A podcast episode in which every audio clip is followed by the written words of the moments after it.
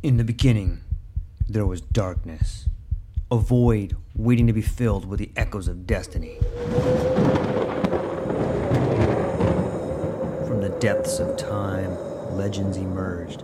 Heroes forged in the fires of adversity, their stories etched in the fabric of eternity.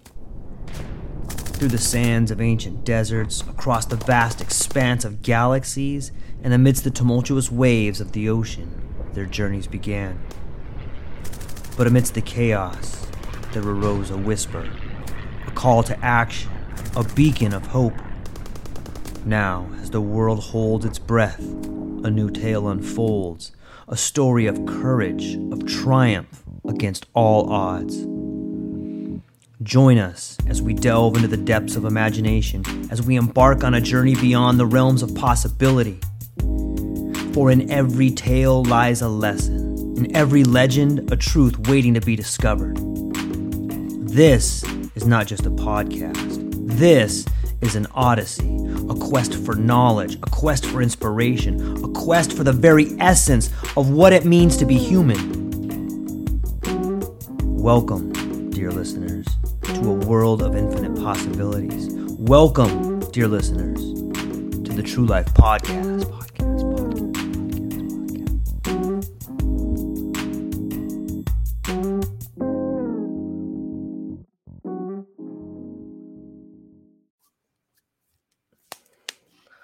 Ladies and gentlemen, welcome back to the True Life Podcast. Happy 5th of July. I hope the world is singing.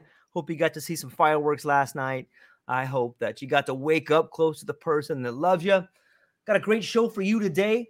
We got uh, an incredible guest, Geoff Woliner. He's an award winning writer, satirist, spiritual commentator, an avid barbecue enthusiast. He's the founder of the Not Working Experience, a community built to bring people together on a soul to soul level where no one is judged by their story of what they do for a living. You've seen him on, he's been featured on Fox 5, New York Newsday, and other outlets as a leader in this and that and the other. He's also the author of a series of books uh, Get Bitter to Get Better, The Adventures of Super J, The Gen X Code, Christmas in New York, Montreal, A Journey Through LaBelleville, and Path to Perfectia, as well as a comedian, a performer, and so much more. Geoff, thanks for being here today, man. I appreciate it. Thanks for having me, brother. Aloha.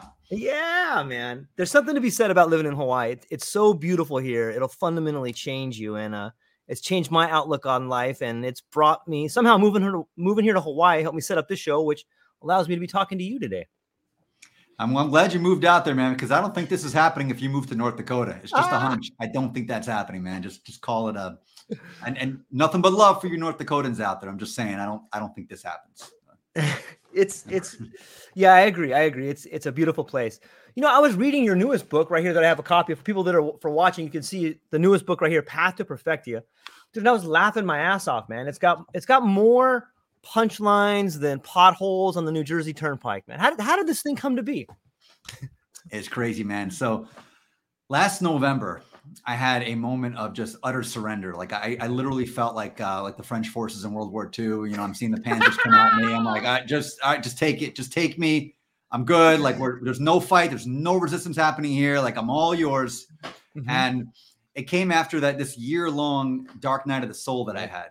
You know, it's very, as you know, very common after you have this awakening to immediately be kind of dragged right back into this like 3D dense thing and suffocated in it like you're working in sales in a little bullpen and like you can't move and you can't breathe and you just feel stuck in it. And it's like it's this world's way of reminding you yeah that's great.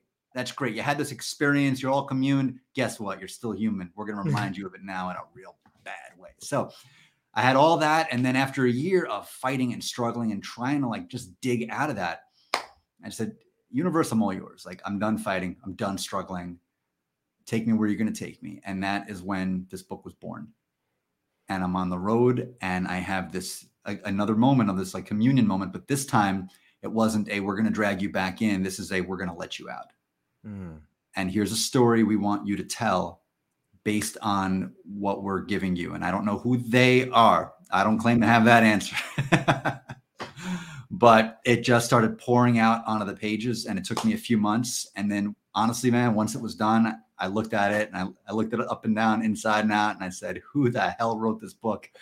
Because I had no idea how this thing came together.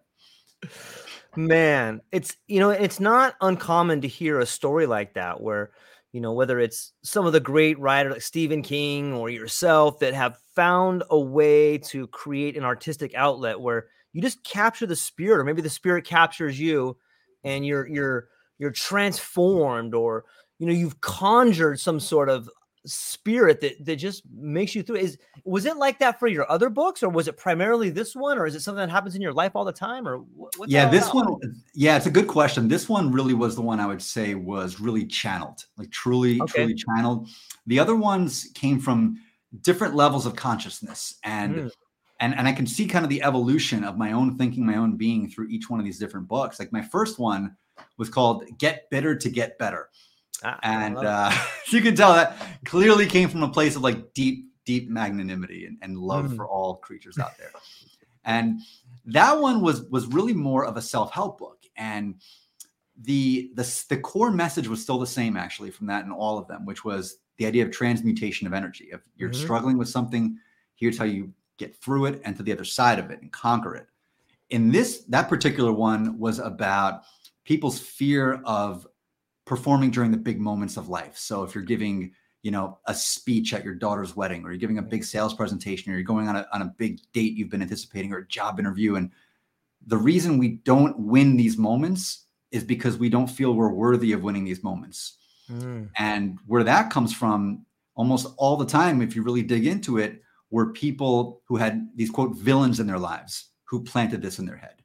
You're not good enough. You're not smart enough. You're not sexy enough. You're not mm. this. You're not that. You're going to blow it. And that just never leaves. And then the moment arrives and that voice is in your head.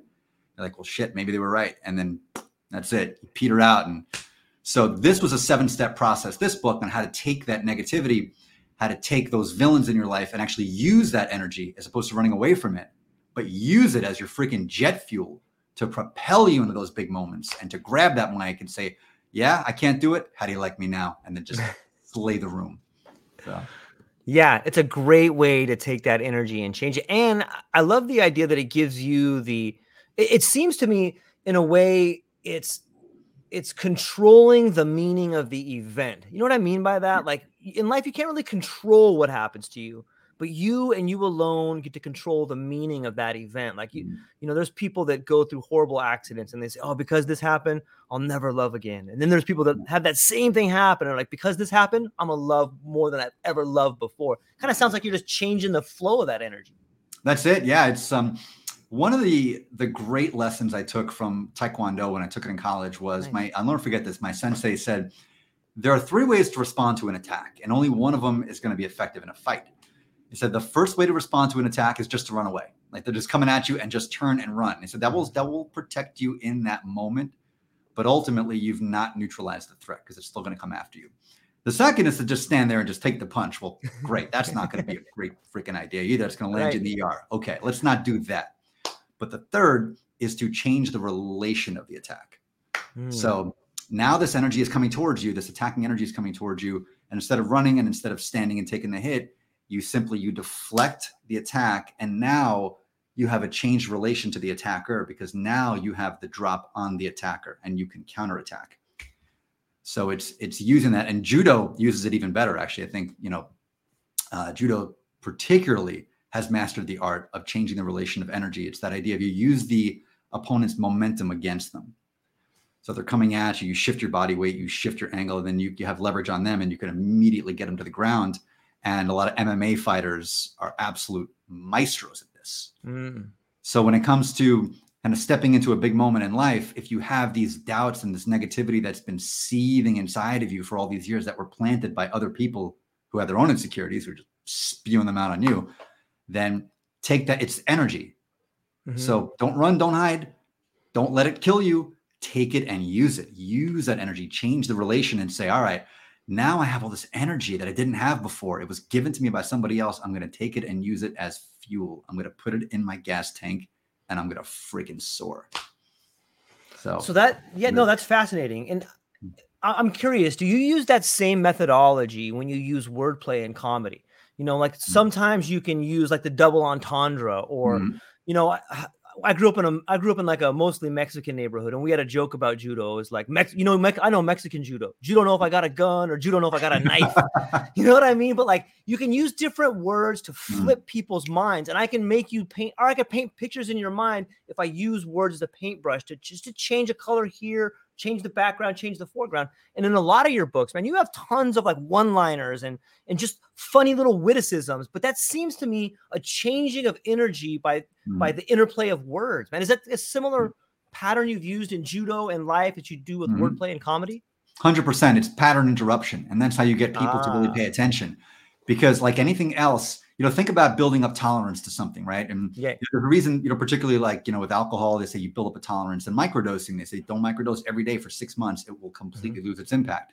You have to have that pattern interruption to kind of reset and and again change the relations. So, you know, even when I'm writing something very very heavy, and there's parts of the book that that are heavy for long stretches, there's there are pattern interrupts in there Mhm. so people's like energy shifts and their perspective shifts and they're they kind of stay with me on this and i do that with everything that i do with all the comedy that i do you know it's a setup in the punchline it's the same idea it's that you take them this way and then you pull the rug to go that way right. and any serious speech i've given and you know when i write for clients i do a lot of ghostwriting when they're giving very serious keynotes about like big topics Mhm. i say at least every couple of paragraphs you need like a great one liner to just keep their attention and have that pattern interrupt Yeah.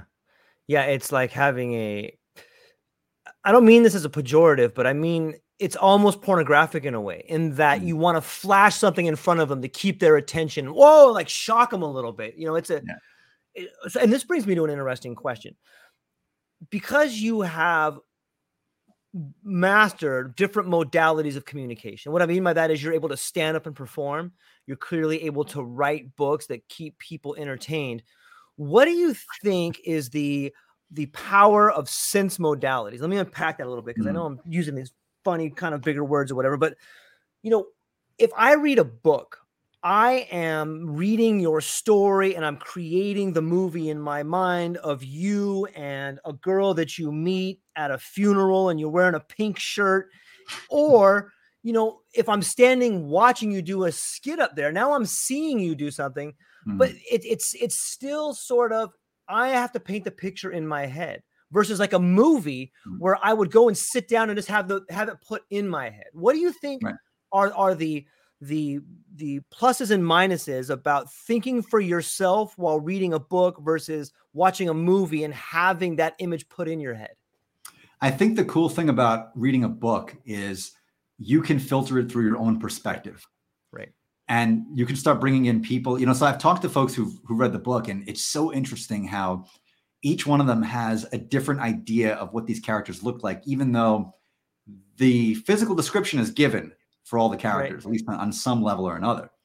But each one of them looks at it a little bit differently. Like, oh, I think I think she, if she were cast, if this becomes a movie, which it will, by the way, I'm manifesting it, putting it out there Nice. Nice. this they say okay so like diana for instance diana will definitely be cast by this person. And then someone else will say oh i think she'll be cast by and they look totally different. They look like completely different people. Like they're not even like the same like ethnicity. It's wild. Like they look they're radically different. And the characters described the exact same way in the book read by two different people. Where in the movie it takes that away from you and it just it gives it to you. So Right. i think when you read a book in some ways you become a co-creator with the author. Right. And when you're watching a movie you're you're really just kind of becoming a consumer of the entertainment. And that's fine. I think there's merit to both but i think they're very different experiences. Which one do you think is a better experience? honestly i don't know if there's one better or the other and I'm kind of a cop out but because I, I, I, I love them both and i think they both serve different different purposes and functionalities. So i think people consume information in different ways. Mm, like personally it's interesting because i don't love to read fiction i love to write fiction. I don't love to read fiction. I love to consume fiction on tv i love to consume it in movies if it's really good and it suspends disbelief. Part of the reason is the way my brain works is that i don't suspend disbelief that easily. So if i read a book there's too many pauses that i can take on my own time to dissect it and unpack it and, and nitpick it to pieces. Mm. But if it's just being fed to me, it will just kind of suck me in and take me in. I'm like, all right, here we go. It's like when you're strapped in the roller coaster, like, all right, that's it. Let's let's rock, you know. and like the roller coaster is going to take you where it takes you, and it's not up to you anymore. And, and I kind of like that in some ways. It take, gets me out of my own head. Yeah, there's it's it's almost like a little mind vacation. You get to sit back and, and relax for a little bit and just kind of mm-hmm. put it on autopilot. I love what yeah. you said about yeah, I love what you said about auto like or co-creation because I really think that that is more of a fulfilling and rewarding thing for people to do. And if I think we've gone too far into the world of consumption where, you know, mm. if you want to watch a movie now, it's probably going to be a superhero movie for some yeah, reason, right? Yeah. Yeah. Do you absolutely. think that? Yeah. Do you think that? Do you think that, that speaks volumes of where we are as a society when the major platforms and the major things we see is a fantasy about someone coming to save us? I think it's huge. I mean, it goes it goes back a long time. I think I think all pop culture is a reflection of where who and where we are in the zeitgeist, and I think mm. it just mm. kind of it just it just puts that onto the screen, just mm. to reflect back to us who and what we are at that time. I don't think that we have a whole a whole lot of art that's disconnected from where we are, which is why mm. when that mm. happens, it's so extraordinary and it's so revolutionary.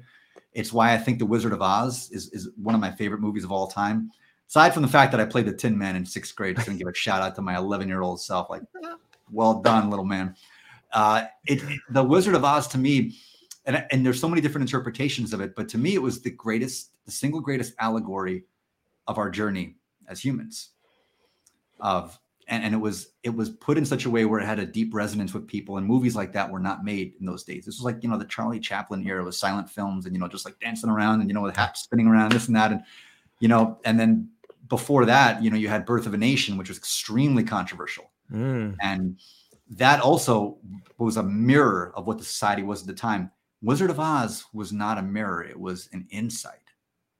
It was a glimpse into something much deeper that we knew, but we weren't experiencing consciously, which was this idea of we're constantly searching for the wizard. We're searching for this magical, mythical thing that's going to save us. And it's always out there. We're searching out there for something to save us. Meanwhile, we had the ruby red slippers all along. we could have gone home anytime we wanted. But we went on this journey. And along the journey that we take here, we're going to meet lots of friends. We're going to meet people who love us. You know, she'll meet the cowardly lion and the scarecrow and the tin man. And we're going to meet adversaries who are trying to thwart us every step of the way the wicked witch and the flying monkeys. And we're going to have all these things happen as part of the journey. You know, it's like the, uh, you know, it's like the Odyssey yeah. But at the end of the day, you realize what you were looking for was what you already had and, and always had. And there was not entertainment created in those days that had that message, which was extraordinary at the time. Yeah, when I when I look back on that movie, I see the people trying to send us a message like, look, if you follow the path of money, it leads to some dummies that don't really create anything. They just give you the illusion of creation. And you know what? You yeah. are a tiger. You do have a heart. Don't mm-hmm. let these dummies tell you that you don't have these things because you have the mm-hmm. power all along if you're willing to take it back. And you know, I didn't really understand that until I got a little bit older and I started and maybe that speaks volumes of how I see the world, but you know, I just it it it really begins to beg the question of you know, how much heart do you have? How much courage do you have? Are you willing to walk the path and pull back the curtain on these illusions that you were mm-hmm. fed? You know, it's it's awesome to kind of look back and now I now I begin to say, yeah, maybe movies are, are pretty good on that level. But yeah, it's it's fascinating to think about how the world that we project onto the screen, whether it's the screen in our mind or the big screen in front of us, how how it does imitate the world we live in. There's that saying that says art imitates life. And I don't know, mm-hmm. what do you see on the horizon, man? If we just stay with this idea that art, that art kind of, you know, imitates life, like what do you see on the on the big screen right now? well, the big screen right now is, you know, they're well, assuming this writer's strike ever ends and we actually get anything new created. so that's a big if. Who knows? Right, right. Um, I think we're gonna see we're gonna see something which is going to, I think, reflect where we're going consciously, which which I which I see as this this polarization. This like I, we're seeing a polarization in everything now, but I think right. we're going to see an increasing polarization of consciousness itself. Ooh. So and you're seeing it unfold with different people in your life. So think about the people who are what I would say are on the path of like doing the work. Right. The people who are finally taking stock of their lives, who are finally creating a circle around them of people who support them, who love them, who encourage them, who see their dreams and believe in their dreams and underwrite their dreams, versus others who are stuck in a cycle of, of this, this hard negativity of mm-hmm. everything sucks, the world, I hate my life, I hate everybody, I know this and that, and, and you're, you're like they're and they dig down and they create a world around them which reflects that back to them, and they associate with other people who reflect that back to them, and they get deeper yeah. and deeper and deeper into that hole. I think what we're seeing is, and that's always existed on both sides, but I think we're seeing a polarity of it increasing now where those who are trying to bring more light into their life are doing so exponentially, and those who are in their darkness are also doing so exponentially. Mm. So I think in terms of the art we're going to see, I think it's going to be reflected on both levels. I think we're going to see the highest of highs in terms of luminescent art, in terms of things that are being drawn, things that are being created, things that are being spoken, interacted with that are going to reflect our greatest angels. And we're going to see other art that's going to reflect our deepest, darkest demons. And I think mm. we're going to see more of that. I think the the days of like just the really basic stuff is probably going to be coming to an end in the next generation. So I think we're going to just see this just increasing mirror of polarization in art coming down. But what the hell do I know? I could be totally off. no, man, I, I, I I can see that, you know, and I, I think there's something to be said about the faith. There's something to be said about it almost sounds to me like you're speaking about a spiritual nature that's happening. And I. You know, I, I love the idea of, of spiritual nature. And I think that there is something to be said about faith and spirituality and becoming the best version of yourself. And if you have that relationship with spirituality, which in the psychedelic world, we see this hmm. giant return to a spiritual nature, not hmm. necessarily Jesus or Buddha, but mm-hmm. this all encompassing force that is just like a wave pushing people up higher and higher to heightened states of awareness. Yep. And you can really begin to see people emerging out of this space, whether it's through mental health, whether it's through, you know, I've, I've noticed some people that are finding ways to use psychedelics to better women's health specifically or men's mm-hmm. health specifically. And it's just, yeah. it's fascinating to think about. What, what's your take on the idea of spirituality? Man, how much time do you got? I got all day, brother. I got all day, man. So uh, wow, that's a loaded question. So I, I think, in a nutshell, and we, well, of course, we'll unpack and dive in, but I, I think if you were looking at this at a 30,000 foot view, okay, I think spirituality in one word is just understanding. Okay.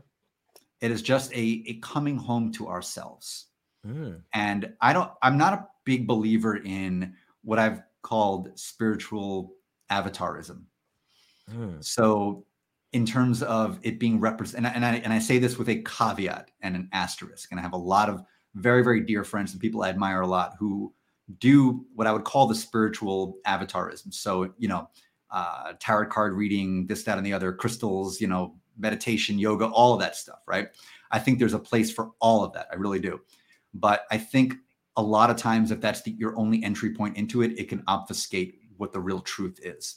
And the real mm-hmm. truth is our our whole our whole nature, connected with everything, being one with everything. There is a you know the singular consciousness representing itself in all these multitude of ways as George, as Geoff, as this laminate brick behind me, as that map behind you, as this computer in front of me, as this freaking beautiful water bottle that keeps hydrated every day. It's manifesting as all these different things. And to me, spirituality is just the understanding of that. It's this mm. deep, it's a knowing of that. Not even a think, but it's just it's this knowing, it's this recognition of aha, that's right. And this is all experiential. Mm. But I think sometimes we get so lost in the avatarism of it that it becomes this like woo woo kind of thing that turns a lot of people off, and it seems a lot of it seems weird and like ah come on, there's no evidence for that crap, and mm-hmm. you know, and and I was on that that train for a long time, like get out of my face with that stuff, mm-hmm. not having it, you know, and then uh, and then I think you know then there's a religious component of it, and I think for a lot of people, religion is a pathway to that understanding.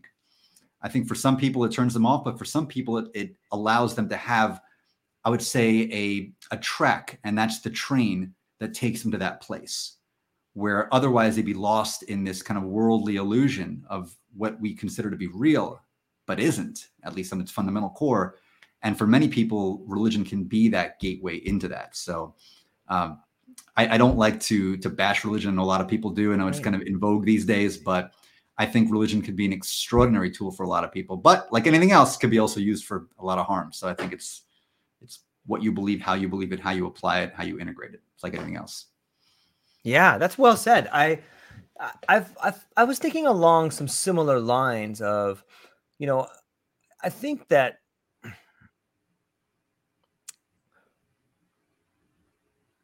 I guess I would say consciousness and spirituality are tied a little bit. It seems to me like a good definition of consciousness would be the lived experience of the individual that's translated into the other. I, am kind of working with it there, but you know, yeah. it seems to me that I'm having the George experience, you're having the Geoff experience. There's a guy in here named Paul Fay who's got some absolutely funny jokes that's mm. breaking some stuff down in here. Paul, thanks for coming in here, man. I'm going to put up some more comments later, but I just mm. wanted to put them up here to to talk about scripture stuff. But when I think about the idea of scripture and consciousness, I see this return happening.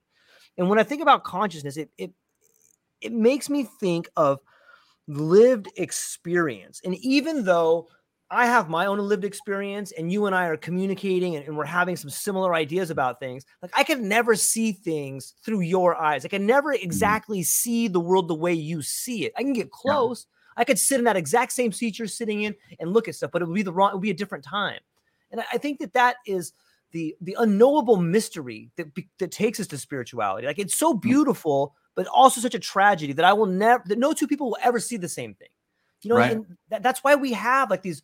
Sometimes we fight about things, or we we agree with things, or we think we see the same things, but we never will. And it's mm both the beauty and the tragedy. Like that's spiritual in nature, right? I, I totally agree. It's a really good, really good comment here from uh, the No Absolutes podcast. I, I love this here. It's a really, really good, really good question. I, would love to talk about this, yeah. and I, I wrestle with this a lot too. You know, so if it's one experience itself, then what's the point, right? And if it's mm-hmm. infinite, mm-hmm. full experience, the wide the array of life, why consciousness? And I think that's too big of a question for any one fractal of consciousness to, to answer authoritatively. But I will just say, from my own perspective, and I, I love yours, George, too. I just really see you know, the idea of the universe and all of creation and consciousness is play. It's this idea of, you know, what's the point? There is the point is the point. Mm. You know, as Alan Watts once said, the purpose of life is to live. It's just that simple. Right. you know, think about a bunch of kids who get together, you know, and and they're playing in the middle of the street, and you know they, they get a they get a football out there, and they're just throwing it around, and they're tackling each other. Like, what you could honestly say, what's the point? It's fair to say, this game is not going to lead any of them into an NFL contract. It's mm. not going to be televised and it's not going to get any of them a deal with a brand partnership that's going to make them six figures. It's, there's no quote point to any of it.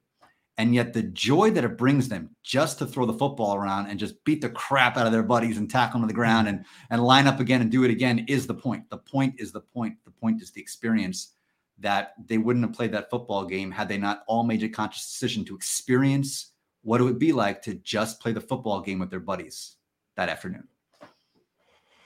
So, so is it fair to say then, if you want to live a life worth living, you should embrace the experience and not worry so much about the monetary gains? I mean, I think the monetary gains are, you know, they're part and parcel of this 3D reality, right? We okay. we have constructed this reality where it's at least for now, and that may change. The paradigm may change. I'm certainly hoping it changes. Getting boring, to be honest.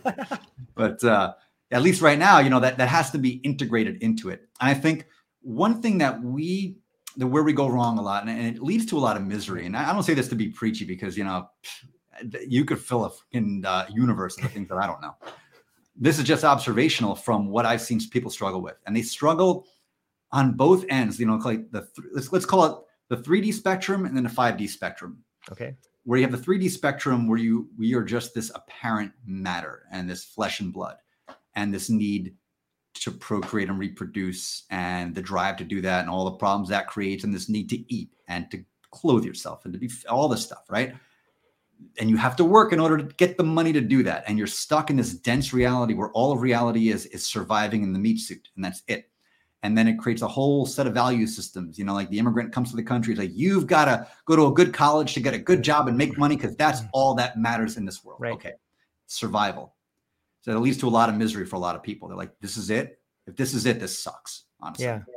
Then you have the other end of it, which is that 5D consciousness, this idea of like, well, everything is, I'm, I'm a spiritual being. I'm just having this human experience, but I'm connected to everything all the time with everybody. And the reality is that we're just all up, you know, we're connected. It's like this, this endless creation all the time, yeah. but that doesn't pay the bills. Yep. And you get lost up there and that can create a lot of misery in itself because then you, the the reality of being in this meat suit, having this experience while your consciousness is out there can be unbelievably stifling, extremely stifling. And I think actually, and, and it's a different conversation, but I think it's actually one of the prime drivers behind suicide.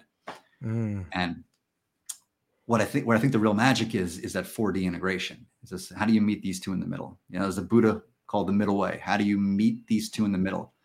How do you have the understanding of consciousness of that that oneness, of that connectedness, of that infinite field of potential, while also understanding you're in this dense reality as this character, playing this character in this role, in this time, space, and matter? And how do you fuse the two? That's where the magic is. And that is freaking tough.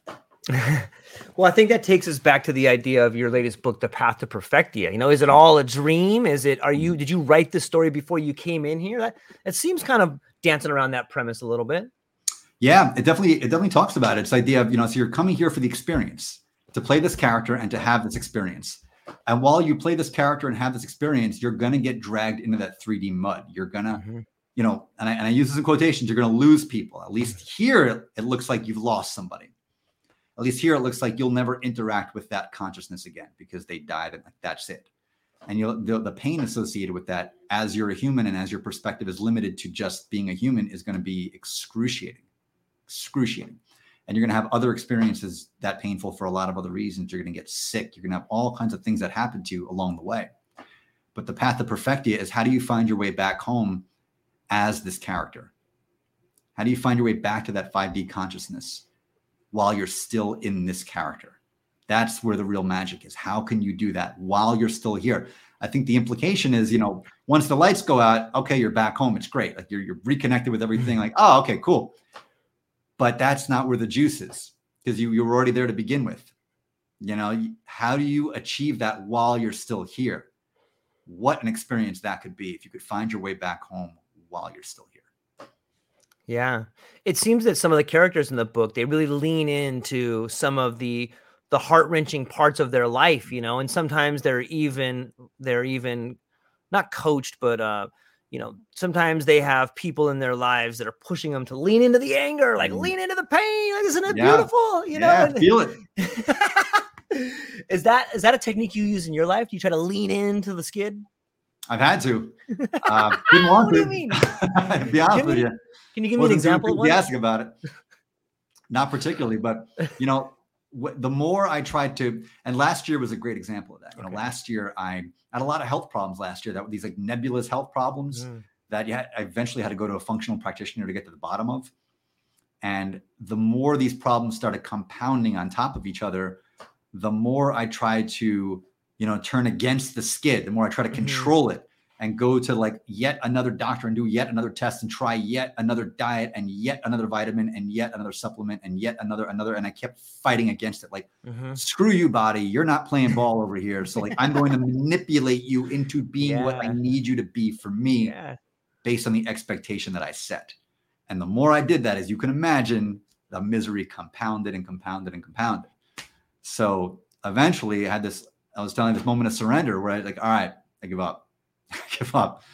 Take me where you want to take me. And funny enough, my man, what happened when I surrendered? I started feeling better. Imagine that. Imagine, Imagine that. Imagine that. Uh, you know, it's a funny word. I've had some interesting conversations with people.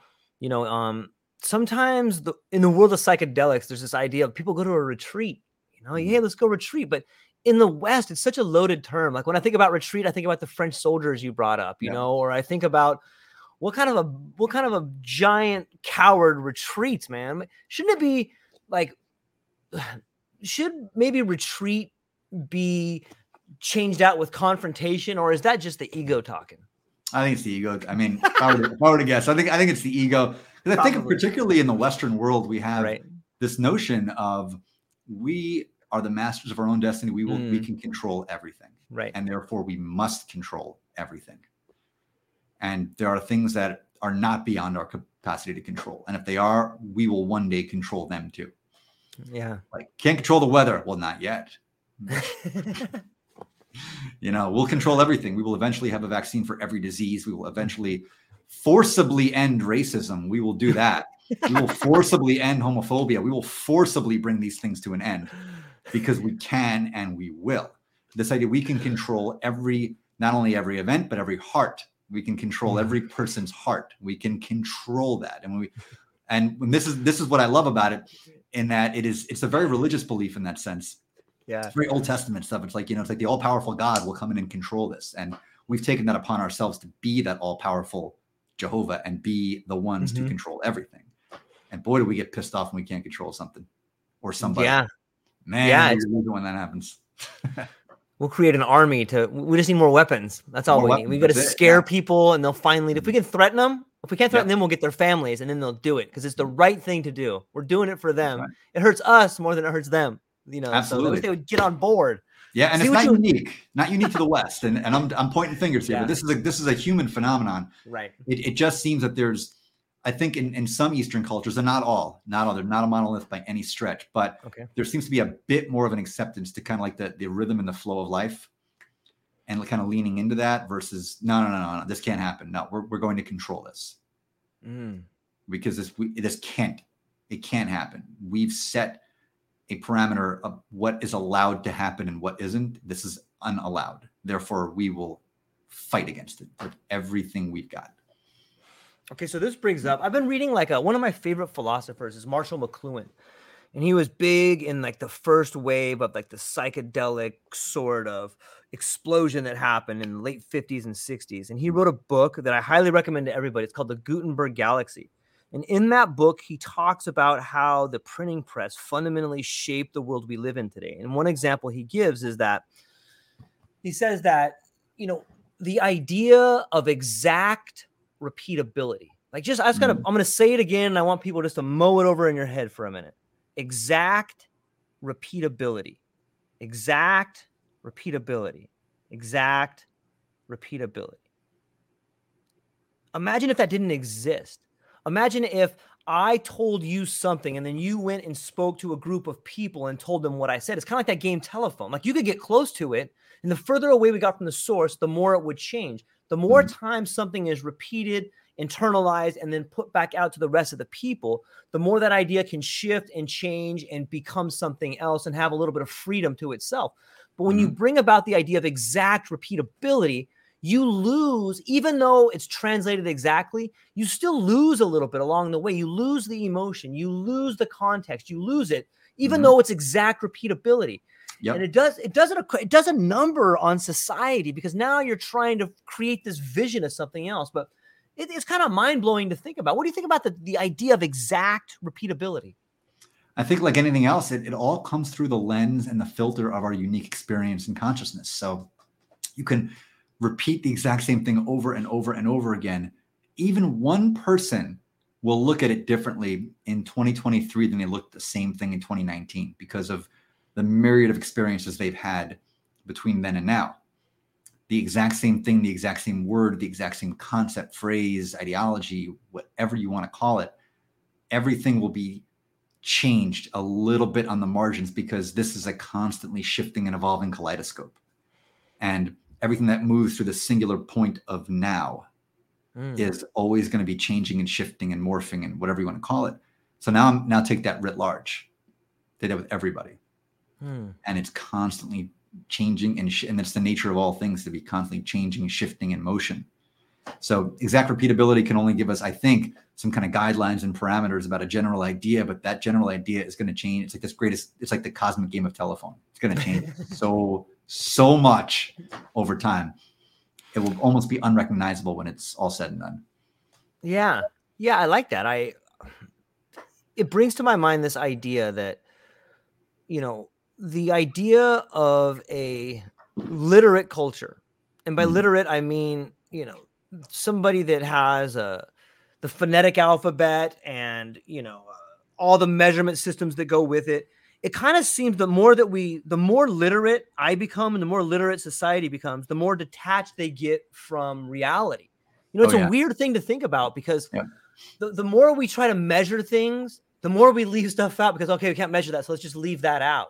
You know, when you look at science today, and who doesn't love science? I'm probably gonna think of a few people, but you know, when, when you think about science, we're constantly trying to measure everything so that we can get it right. But Mhm. we leave out all the factors we can't measure. Like when whenever someone does a science project, they never say, "Okay, I did it on a Tuesday at 4 p.m." Like that Right. stuff's left out, but that might Yep. be relevant. You know, it's it's kind of crazy to think about, right? Oh my God, 100%. I mean, I, you know, personally, I think that what we call spirituality and mysticism is just the scientific frontier that has not yet been Yeah. measured. Agreed. So I don't think there's this, this dichotomy. You know, you think of all the things that are in our modern world, thousand years ago, hell, a hundred years ago, Right. would have been considered magic. Right. All of it. I'm certainly not the first person to have that observation, but it's it's very true. The more I think about it, everything that we, this conversation you and I are having right now, tell tell somebody a hundred years ago, just not a thousand, forget that, hundred years ago, that someone in Virginia and someone in Hawaii are going to be having a real time conversation where they can see each other. So that's magical. There's like that's the laws of physics as we understand them can't support that. Like, okay, cool. As you understand them, that's great. And there's a lot, and, and as we understand things in 2023, there's a whole lot that would make no sense to us right now that we consider magical and mystical. And ooh, that's the stuff of fiction writers. And that's an interesting story, you know. Jules Verne was certainly an interesting character in the 19th century when he was talking about going to the moon. Mm, That was considered the realm of mysticism and woo and this, that, and the other. Great fiction, right? yeah. Yeah. Okay. I think everything eventually comes into the realm of science as long as we have an open mind to it and it all starts to make sense. I think we just have to be open to it. Say just because we don't understand it yet, yet is the word. Give ourselves the grace of yet. Doesn't Mm. mean it's not real. Yeah, that's fascinating to think about. I and when I look at it from that angle, you know, when I look back at the idea of time and humanity, it seems like one of the constant things we always do is get it wrong.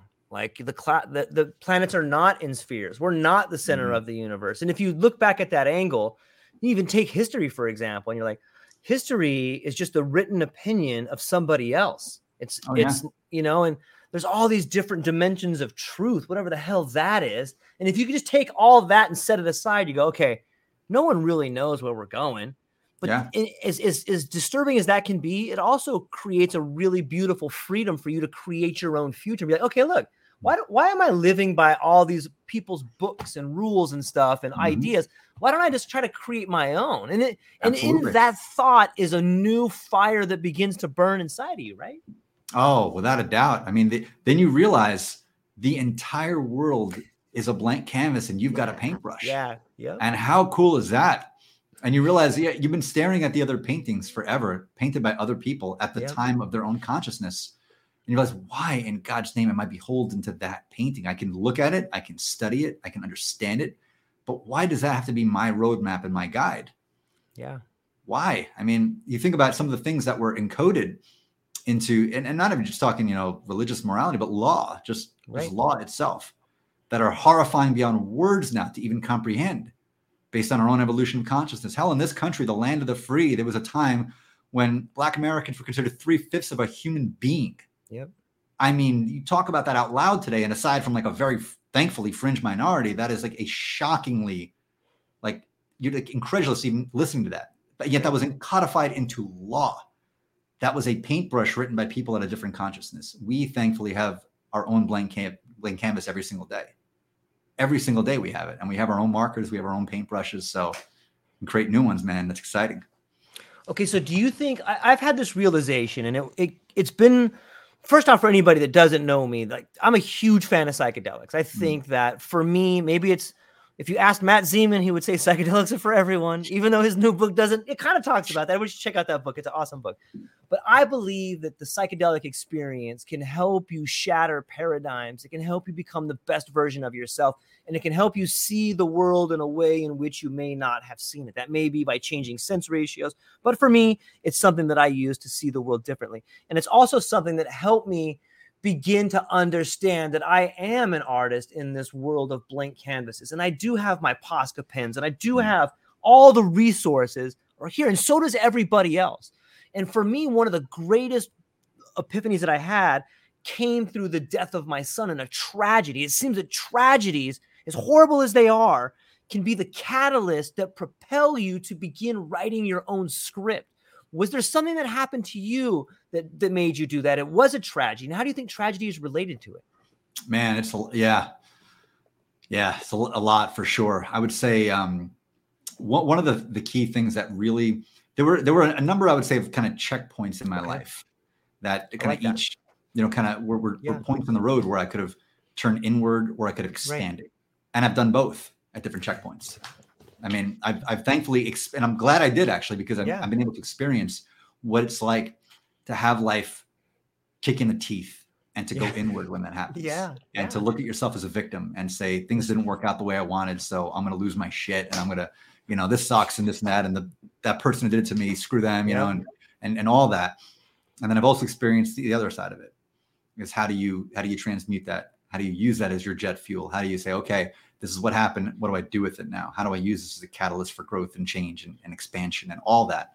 I think about my I've had two jobs in my life which were my absolute favorite jobs and I love them and I was living in complete flow and I was in my zone of genius and every day I look forward to going to work and I was Yeah. unceremoniously shit canned from both of them.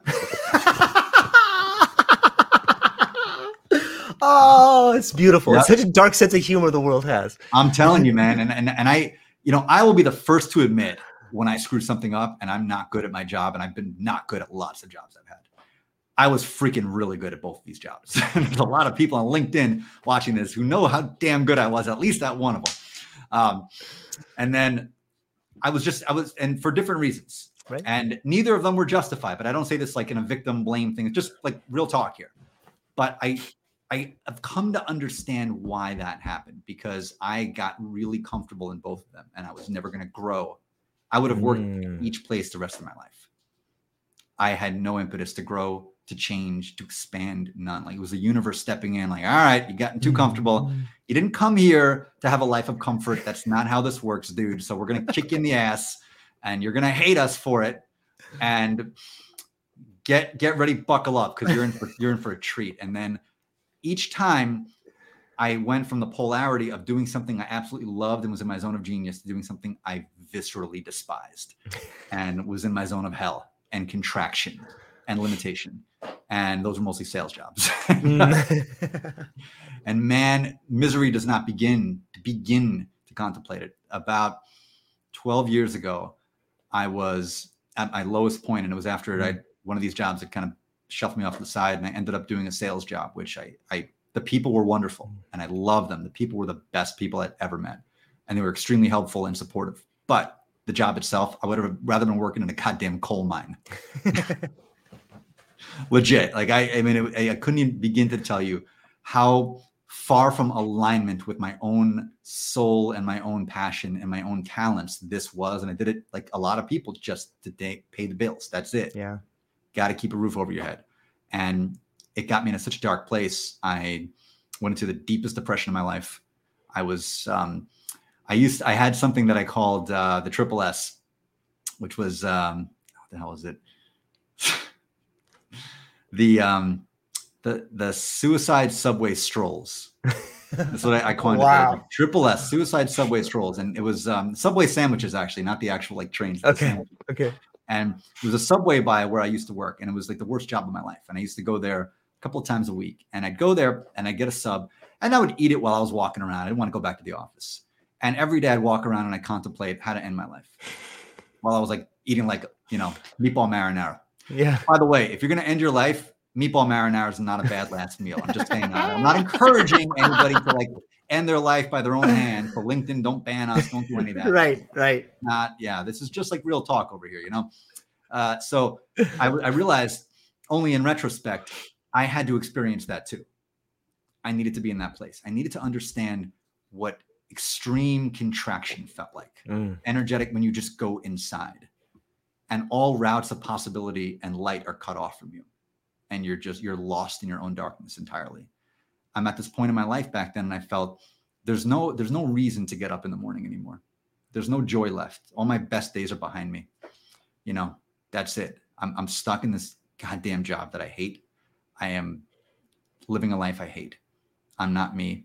And if this is all life is then i don't want to do it anymore. I'm not interested in it. Like i'm just not period. Not interested in it.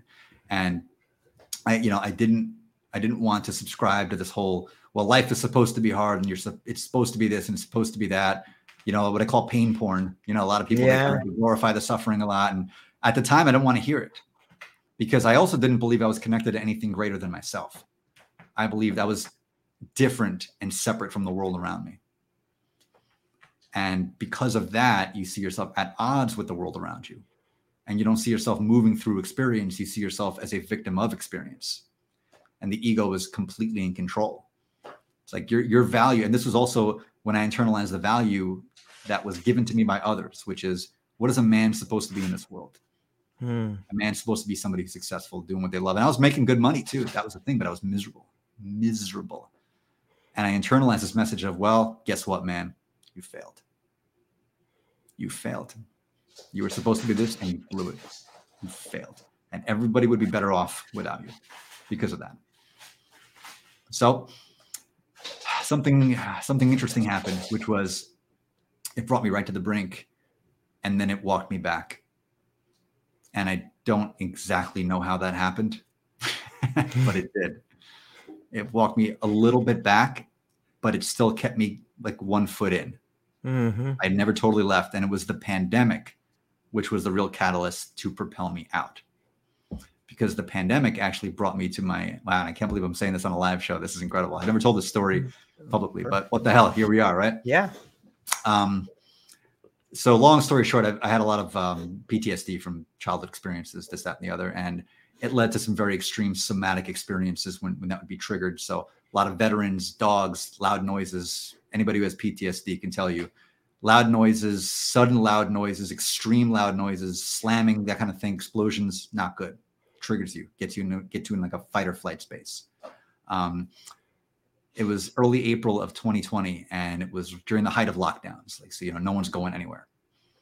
You were thankfully in Hawaii at the time. Were you? Yeah, Were you I was. I was. So you were in a pretty good place to ride this out, man. And, and Yeah. God bless you for it. Yeah. Yeah. Um, I was not. I was a half a mile away from the Pentagon, so we were Mm. like we were in the you know we were in the belly of the beast, and it was extremely. It was a bad situation where we were. There were constant noises coming from all because everyone was at home all day long. So there were doors slamming and balconies slamming constantly, and people arguing and fighting like in all directions. So my fight or flight reflexes are, are up and up and up and up and up and up and up to the point where I am drowning in this this sense of like extreme hypervigilance. And I'm in this combative relationship with all my neighbors and with life itself. And we're in the middle of lockdowns. And I'm an extrovert. So being locked down, not good, brother. Right. Not good. So I, I look out, I look out of my balcony window. I'm up on the uh, 13th floor. And I said, okay. All right. It has until the end of April if I can't get this sorted by the end of April, then I can't I can't do this anymore. Can't live like this anymore. It came back to that whole I didn't think I was part of something bigger. I didn't think I had written this story for myself. I thought I was just separate from the entire experience. So what really catalyzed me was when I had that moment, I felt I felt something divinely step in and say, there's a way out of this, but you have to be open to it. I said, All right, all right, what do you got for me? And that's when I started writing a book called Leaving 2020. Hmm. And it, it took me and put it in a character in the book who was in New York and went to the top of his building, also in the beginning of April in 2020, and was going to jump. And he actually did jump. So I took myself through what would happen if I actually jumped. What would the next stage of that story look like? And in this character, he did jump. He got halfway down. And while I got halfway down, he got transported into a world, which was a halfway portal between life and death. And he met people from all around the world who were also in the throes of 2020 and desperately trying to escape. And they had to find their way out together. So it became this metaphor for what life was like on Earth in 2020 how we felt cut off from each other, cut off from the light, cut mm. off from hope, cut off from luminosity. And how the hell do we get out of that? Because we're all in this together. And the process of writing that book started opening my eyes to what this whole story really was about. and it it really in some ways saved my life.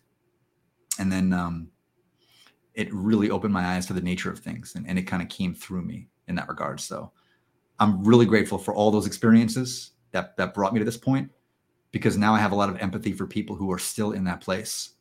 I have deep empathy for people who are there and i don't like any dismissive language around them of you know just yeah what the hell it's all in your head get out of it well yeah but but it's much deeper than that it's a disconnection from the light it's a perceived illusory disconnection but it is still lived disconnection you know? Man, dude, thanks for sharing that. That's Yeah. that's a dark, dark spot, man. And you know, is it do you feel that like while you may not I I found this to be with people who have experienced deep tragedy is that it never really leaves you. Like you can always go back Mm. there. You may not Yeah. be at the precipice and want to jump again, but you can Mhm. walk right back to that cliff and look over and be like, "Yep, that's where it Oh, was. yeah. That's the scene of the Oh, yeah. crime." yeah man it's it stays with you it's Yeah. you know it's like the um it's like it's like a stain on a white dress you know it's wash it out it's still there it's it'll always be there and there comes a point there where you integrate it into your experience and you Yeah. don't try to whitewash it. You don't try to you know move beyond it as if it never happened because the minute you fear it it will come back.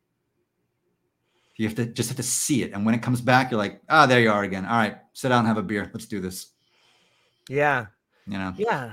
It's it's interesting to sometimes where something dies becomes fertile soil for something to mm-hmm. grow whether it's Yeah. someone you've lost or whether it's a spot that some something you lost or some part of yourself but it, it's it seems to me and maybe this is the idea of growth but if you if if you want a new life to grow something inside you has to die and Oh, it's so yeah.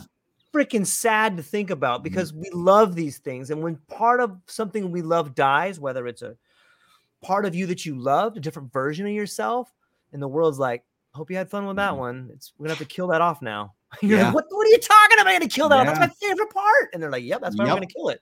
You know? Gotta go. it'll, it'll keep you stuck there. It will yeah. you can love it and it could be a person it could be an activity Yeah. it could be whatever but like if it if it's not helping you move forward it, it will one way or the other it will die off and sometimes it will be easy and most times it will not be Yeah. It's, It'll be it's a bitch. interesting. Yeah. It's interesting to think like if, if you put it in the perspective of if we don't kill this thing you love, then it'll kill you. like that's crazy to think about, right?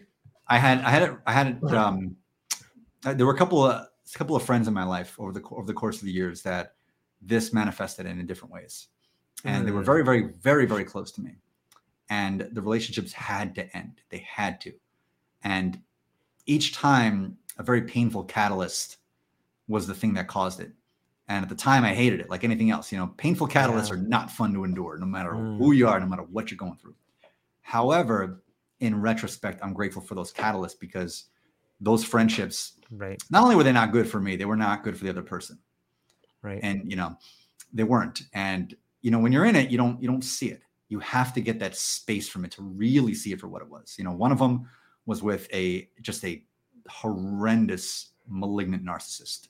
And i realized you know because i'm, I'm an empath narcissism and empath you know you know the whole dynamic and, Yeah. um, you know. Uh you know like the, the leech on the sap tree and, you know so not not good. And but i needed a catalyst to have that happen. Another one was you know, very good friend, and we were caught, I would say, in a cycle of, you know, the you know the word commiseration. You know, it's like co-misery. It's what it was. Yeah. It was like co-misery, each feeding and fueling the other's misery, each feeding and fueling the narrative of being victims of a hostile universe, and screw the universe, and and all that, and like and and feeding each other that all the time. Whenever each one of us was going through something the other one would step right in with this message of support like hey i got you. Yeah life sucks doesn't it? Yeah sucks that happened to you. You'll never yeah it sucks that you just can't get out of this no matter how hard you try and neither can i. And the other one was like yeah that really sucks doesn't it? And and you keep feeding each other that. You're eating from the same table and the table is feeding you po- both poison. Mm. and you you're eating small doses of the poison every day. You don't realize what it's doing. It's killing you. It's killing you but you don't realize it because it's like the small doses and you think you're there you think it's an act of love. You think this person's struggling and i'm helping them out because i see them and i'm and i'm there with them while others are like ah snap out of it. Like no no, no i'm there with you. I'm not going to tell you to snap out of it. Like i see you in your pain. You realize you're not doing anything to help them out of that pain. You're just fueling the narrative that the pain is never going to end and we were doing that to each other horrendously and it needed a a terrible catalyst to come in and ultimately drive us apart. But in retrospect, it, it had to happen for both of our sakes.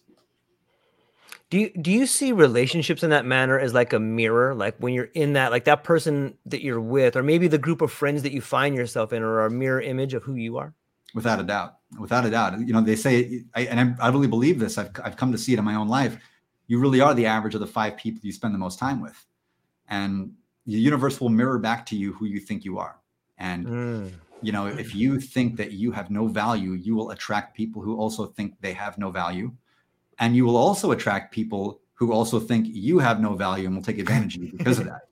So if, but if you stand in your own power, you will attract people who stand in theirs and recognize and respect yours and will will simply be in your circle to uplift you, to inspire you, to help you grow and expand. And you will want to do the same for them. And the more people like that you bring into your circle, the better you're going to feel about yourself, about life, about possibilities that are out there, about the expansiveness that exists, about your connection to everything out there.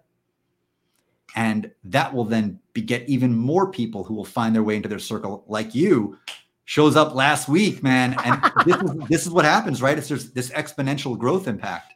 Yeah. You just put it out there and you just keep attracting more and more people into your life that are aligned with where you're going versus where you were. And then and then the real magic is at that point you start realizing how distant you now are from where you were and how you are never going back there. It's just not happening. You're never going to allow it to drag you back in. Period. You know, it's I love I love the conversation because it it mirrors and echoes so much, not only in my life, but so many people I've spoken to who have had a tragedy, like a, a major tragedy in their life that was a turning point for them. And it starts off as like, you know, there's a lot of the why me, God damn it, why me, mm. man, why? Not even fair. You know, you start there, but then you realize, you know, okay, maybe I can go back to that thing. But then life's like, no, no, no, no. You don't understand. You don't get it yet. Like we, that tragedy was necessary you can never go back. Like mm-hmm. once you've seen, I've I've ripped the scales from your eyes. I'm sorry, it's painful. You can never go back. You can try. It'll be it'll be fun for you to watch. You know, it'll be it'll be humorous. It'll be like our friend Angel in the movie Path to Perfectia. Yeah. You know? but you can never go back, man. Can't go back. you can't go back. And that was one of the lines in, in the book Leaving 2020 was, you know, the whole world was pining for a return to 2019. And remember that, like especially in the first half of 2020, yeah, there was this like all right, fine. This, this will come and it will go, it will pass, and then life will just be back to normal. and all will be well again. Remember that? Like yeah. all we wanted, man. It's like we've been shaken out of our boots. Let's just go back to normal. Mm-hmm. And only after that, again, that retrospect, you realize that normal sucked. yeah. Normal totally. wasn't that great. And there was nothing great about commuting an hour and a half each way into work. Like, what was great about that? Nothing. What was great about it being okay to show up to a party sick. Like, what the hell was ever okay about that? Now, in fairness, I never thought that was okay. A lot of people did. Not saying this pat myself on the back, but just, you know, being level with you here. I was always that, like, come on, really? Like, you got a cold, go home. What are you doing? But now, at least there's a consciousness around maybe if you have a cold, you shouldn't go out to a party and maybe you shouldn't get other people sick. And maybe there should be a conscientiousness about that that there didn't exist beforehand and maybe somebody shouldn't be forced to commute an hour and a half each way, particularly if they have kids at home and they're spending every last dollar they earn here on child support. And what if somebody has an inflammatory condition and they need to be close to home to tend to that? And what if a lot of different reasons? What if they don't have a car that works particularly well? You know, what if they are at high risk of contracting a disease? Maybe they shouldn't be taking the metro every day with 10,000 of their closest friends and they can do the job just as well from home and guess what? Maybe it's better if somebody can get an extra 10 hours of sleep a week. Maybe that's a good thing, you know? Yeah. Maybe they'll be healthier and more productive and happier. And so all these things that came into consciousness because of this shift why would we want to go back to a time before that? Yeah. I can't Wait. understand why not. Yeah, so this is an interesting concept. I, I often find myself using this this phrase that's something along the lines of "as above, so below." And you and I have already spoken about how the mm-hmm. relationships we have are sort of mirror images of ourselves. We've also spoken in sort of a meta fashion about how each of us, and probably a lot of people listening to this, have had this crisis of consciousness, be it a mm-hmm. tragedy, a near death, a, a potential suicide, or you know something in their life that brought them to the precipice of disaster and it seems to me if if we just look at just the two of us talking right now Mm. we've spoken about our stories a little bit and then we bring up covid it's almost like the world our society has had its own precipice like the world Mhm. itself was standing on the precipice like i'm gonna do it it's gonna end everything Yep. you know and if we look at it like that might it be that the world that consciousness covid was sort of covid was sort of the consciousness precipice where things that was the tragedy for all of us and now it's slowly beginning to make its way into a better world for everybody is that too positive of a spin to put on it I don't think so. I think what I think what it's done is it's accelerated that consciousness polarization. okay So I think there is this mass consciousness rising, and you've seen it in the ether. I've seen it in the ether. I've experienced it, and it's it's palpable and it's everywhere. And it's so cool. You're seeing people from different backgrounds and different countries and different religions, and and they're all there's this thing that there's this it's happening, and you can feel it subatomically. It's happening. Conversely, there are those who, for one reason or another, they don't want to get on the train they want to stay stuck in that narrative of life sucks, everything sucks, screw everything, screw the universe, whatever. I'm not saying this to judge them. You know, I have, I have deep, deep compassion. I have dear friends of mine who are in this place. I have deep compassion for them, but their own acceleration towards that negative polarity is, is increasing as well. And I think COVID drew a wedge on that. So you're seeing people who are nastier online. They're, you know, the trolls and, you know, this, this deep isolation that's taken root with a lot of people and they've lost a lot of their friendships and human connections and they've just gone deeper and deeper into themselves and you're seeing this with the rise of certain figures who speak to these people so andrew tate is a great example of that. You know he's developed a following with people who are right in this ballpark who've developed this incredible hostility toward women. They developed this incredible hostility toward life toward toward civilization itself. And they see somebody who's coming with this message of you know you do you. You do you. Fuck the world. You do you. And like yeah you know what? I'm to do me. And this this gets internalized. So this negative polarity of isolation and kind of self-centeredness is increasing too. So you're seeing like i think you're just seeing it and covid blew a hole open in it. Blew a hole open in this kind of mushy middle and you're seeing in politics too there's there are no moderates anymore. It blew a hole in all of it. So it's like you're going in one direction or the other in almost every facet of life right now. So i'm i'm not trying to opine on it to judge it more just kind of like take a step back and like ah isn't that something? Yeah. Isn't that interesting? it is interesting and i do you think that demographics plays a role in that like there's a really good book called the fourth turning by uh, Mm. i think levi strauss is uh, maybe that's a pair of jeans but i think there's a guy named strauss is the author but God, multi-talented it's a very tough book it's like denim but uh Yeah. so but in the book they talk about demographics and they talk about the way in which generations churn and there's this pattern of life and it's interesting because if you look at how many the, the the swollen generation of baby boomers and you see so many of them i think there was a stat that said there was 10,000 baby boomers retiring every day for Mhm. the last 10 years Yep. and w- it would make sense that if we look at our if we look at the human body as all of the bodies together a large portion of our body is dying off and you know there's something to be said about the unrealized dreams of those facing the mortality experience and Mhm. the angst that comes at the end of life. And if there's a large part of our body that's on the precipice of death like why wouldn't there be so much oh i gotta get mine. We gotta go do Mhm. this one last thing man. Let's make one last beer run man. We can do this thing you know? Yep. Have you have you thought about it from a demographic point of view? And I've know, given a lot of thought to this. I, uh, Okay. I a lot of I have a lot of clients who are baby boomers, and you know, so writing for them and having to write in their voice has been an interesting experience Yeah. for me, having to kind of learn from their perspective about things. And one thing I found, and this is, and you know, I say everything generally. Of course, there are Right. many exceptions to this, but I feel like baby boomers writ large are the first generation who've yet to accept their own mortality. Mm. And and you see this manifested in a, in a million different ways. And I think a lot of it, there's a lot, there's a lot of baby boomer messianism kind of in Mhm. their heyday of, you know, we are the ones we've been waiting for. And this, you know, this world is a, is a cold, dark, backwards place, but we are the saviors who have come in to shed the light and to show you all the path. And well, it's weird when a light giver has to push daisies, isn't it? It's like a strange uh, thing. Well, it's like, well, wait a second. Now we're supposed to save the damn planet. We can't leave this joint until we do that.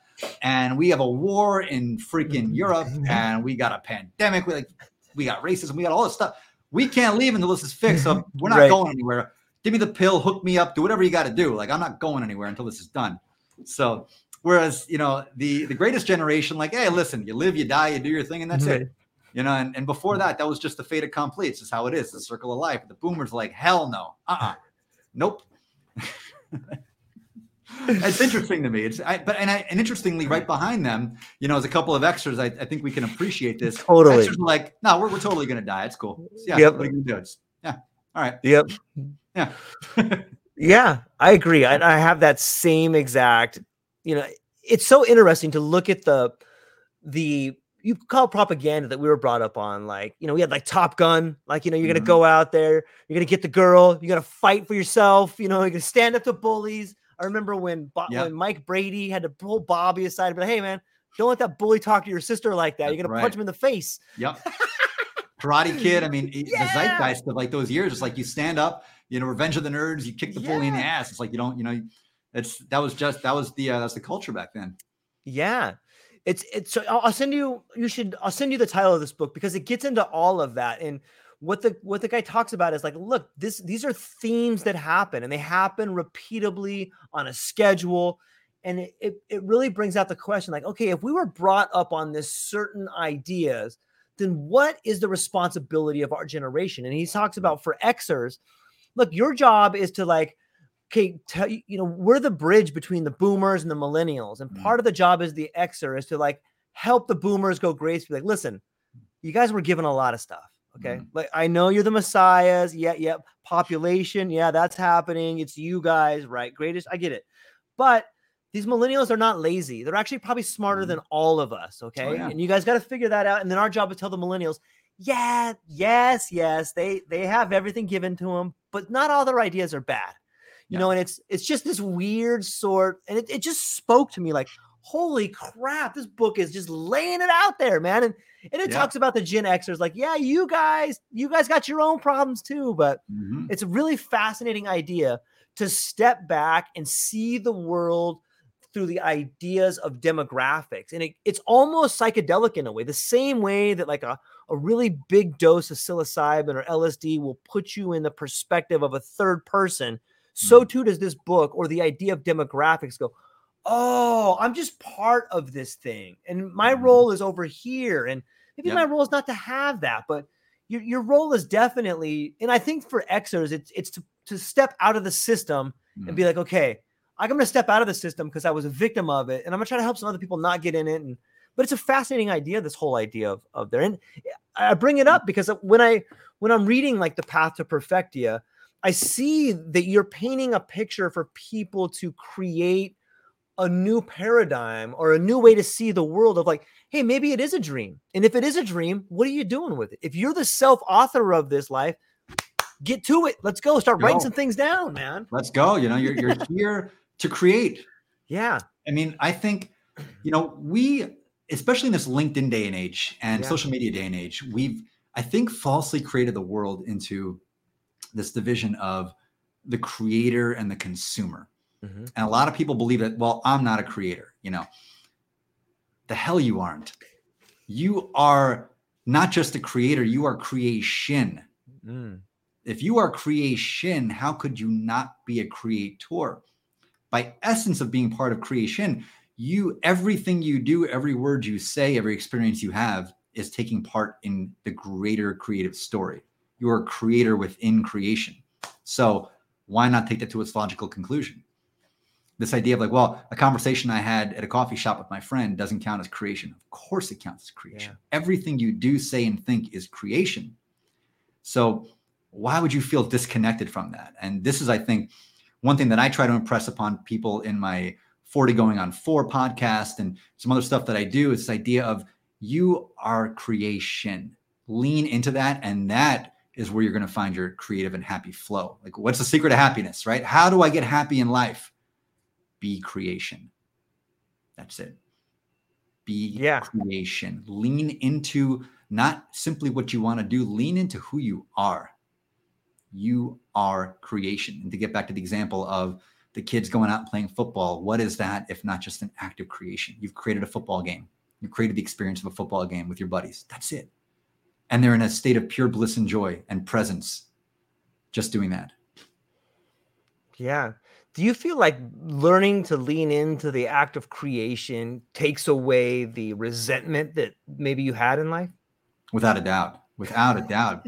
Completely. Because I, I didn't feel like, you know, when I when I was was fired from like the job that I loved more than anything. And and I felt like my purpose in life was done and over. And I was just some cog in the wheel and some spoke on a machine, you know? Yeah. Um, honestly, actually, I screwed those two up. Whatever. Uh, I, I feel like I was separate from everything, and I was a, a victim of a larger creation that was using me rather than a co-creator within it. Mm. I felt all my agency was gone. And when you feel all your agency is gone, you will find yourself in a very bitter and hateful place in life. And this will happen to people in all different facets of life. This will happen, and you see it every single day on social media. People who feel like they've been screwed over by somebody or by the world or by a structural this or that. And I'm not saying any of this to minimize what they're going through. Right. This is this is their battle to fight, and this is their experience to have. And I wish them well, and I wish them joy and peace and love and inspiration on that journey, always. But when you see yourself as separate from that thing, then you will always see yourself in conflict, not only with that thing, but with the world around you, and then ultimately with yourself. And you'll never find happiness in that place. Never, never. Because let's say you beat the thing. Let's say you do it. Let's say somebody who is a you know, I'll use the example of, um, you know, child trafficking, and I use it in an yeah. article I wrote the other day. Let's say you're a crusader to end child trafficking, and if you are, God bless you. Seriously, you're doing that's like talk about God's work, man. That's that's yeah. good stuff. Let's say you devote your life to ending child trafficking, and you do it. I guarantee your work's not going to be done, and I guarantee you won't find happiness. Happiness is going to be all right. Well, I got to find the next thing to fix. We got to cure leukemia because, like, my aunt died of leukemia. We got to fix that to be a crusader to end leukemia. And let's say you find a cure for leukemia, it's going to be the next thing. There will be no happy moments at any point in this life. This is not to say people should not try to end child trafficking or we should not try to find a cure for leukemia. Just saying though that if you tie up your happiness in the outcome of that thing happening, you're never going to find it. Never. The happiness has to be in the doing. The happiness is like, you know what? I'm happy that I have now reached the consciousness where I am a person who is striving to end this versus a person who is actively aiding and abetting it. I'm happy that I've now reached a place in my own development where I see this for the problem that it is and I don't go along with it. And I'm trying to raise the consciousness of the world to bring this to an end. That brings me happiness every day, the doing, the doing mm-hmm. of that versus like the thing being done. And I say this, you know, as, as an author, once the book is published, that's when the misery begins.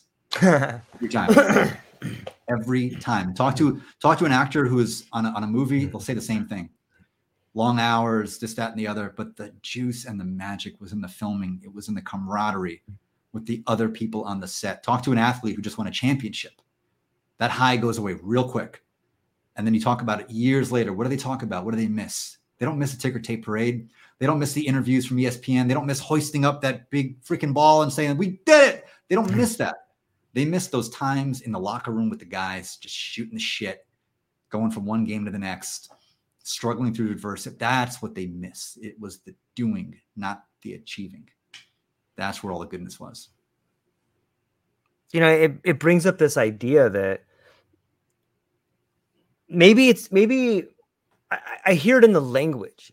Hmm. Instead of instead of it being a thing, it's a process. And if we start to look at our life in that way, you know the goal the thing is it's almost past tense but the Mhm. process is now you know if you Yeah. if you if you if you like if you look at love like just use the word love don't think of love as a thing think of it Mhm. as a process and i guess you can Yeah. use that for life in your life like the idea of seeing the world as process it forces you to live in the moment in a way it forces you to Mhm. see clearly that all you can control is the meaning of now and it's already passed but now now Mhm. versus the goal or the I wish I had that. All these trappings like like you know depression or anxiety is the Mhm. past or the future, but right. shoot, all you have is right now, and right now things are pretty good. Right now you don't have any problems. Right now you're not struggling. Right now it's beautiful, and if you can harness Mhm. that, and if someone figures out how to do it, let me know. But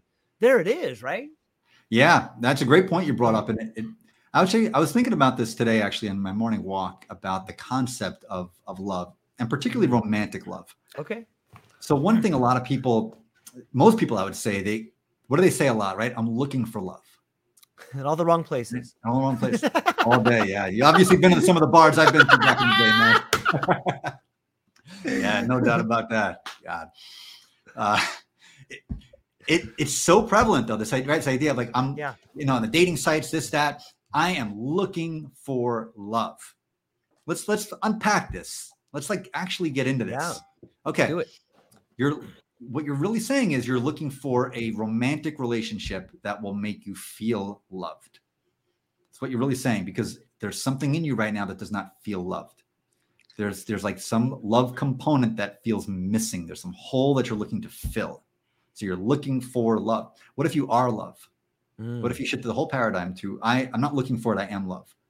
I am love and I am going to manifest that in every interaction I have today.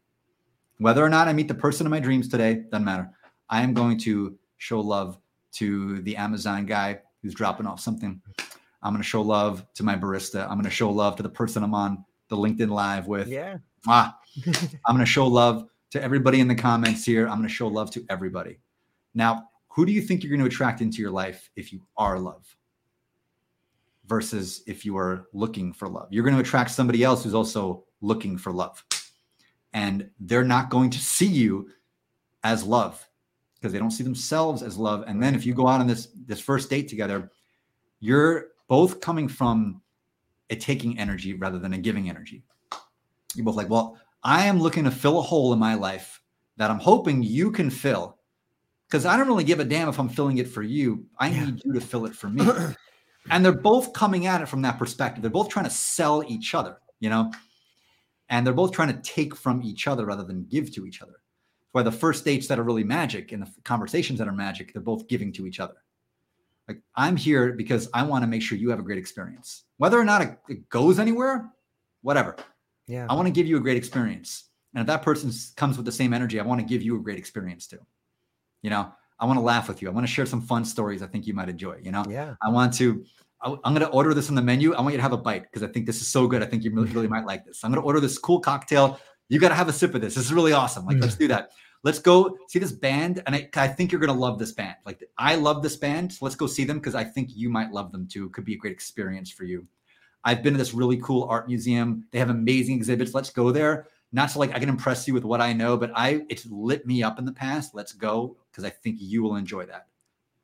And then, oh, that's awesome. Let's go to this ice cream place I know because I've had the most amazing sundaes over there, and I think you'll really enjoy it too.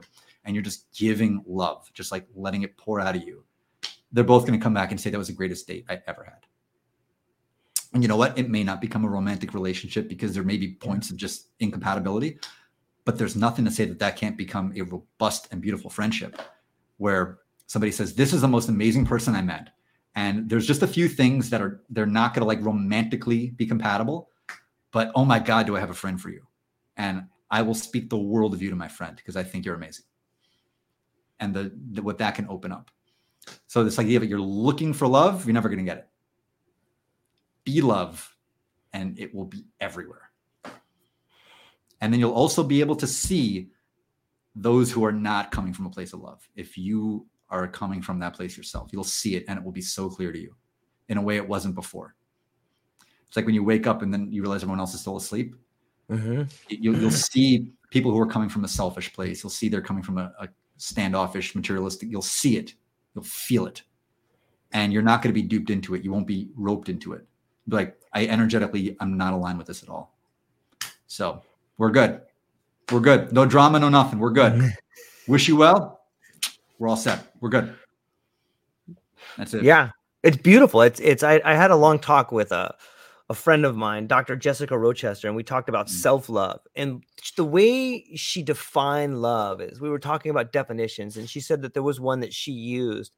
And I forgot who she quoted. Forgive me for not being able to document exactly who it was, but it was something along the lines of love is building a space in which everyone can grow. And I had never heard it like that before. I was like, wow. Good. That's, that's pretty good. good, right? Man, that's yeah. Good. Like because it it's it's true. It's like let's build this space where everybody can succeed. And it sounds a lot like what yeah. you were saying, where yeah. you know it's it's co-creation, it's sharing, it's finding, it's ordering something so someone else mm. can enjoy it. It's coming yeah. from selfless, and it's mm-hmm. it's it's back to Alan Watts that says the only reason that you don't have the thing you want is because you want it. That's, right. That's it. It's as simple as that. Like Dude always nailed it, man. He had the greatest one liners. Like he just, yeah, he had the greatest mic drop moments like all the time. He was just amazing. Yeah. Amazing. And that's, that's it. You nailed it. That's, you're looking for it. So you're not going to, because when you're looking for it, you're telling the universe, you're telling yourself, I don't have it. Yeah. I'm not loved. I'm not loved. So I need to find it. To go out and get it. To go search for it. You know, come and get me. Come and, and I, and I know that because I've been there. I know what it feels yeah. like yeah. I know what it feels like to not feel that like at least romantic love, you know. And and I know what that does to you. You you feel unmoored and it can drive you nuts. And you can become a whole different person when that happens, and not a good person, and not somebody you look back on and say, I want to hang out with that person at all. And you realize because it's, it's there's this hole in you that you thought this thing was going to fill. And maybe mm-hmm. it did for a while, at least on the surface. But when that left, then the hole appears again. That's why one of my favorite episodes. Are you a Seinfeld fan at all? Yeah, of course. All right. One of the greatest Seinfeld moments ever, ever, and I think this was so profound, was they were at the diner and Jerry broke up with his girlfriend. Oh no, sorry, no, she broke up with him. Mm-hmm.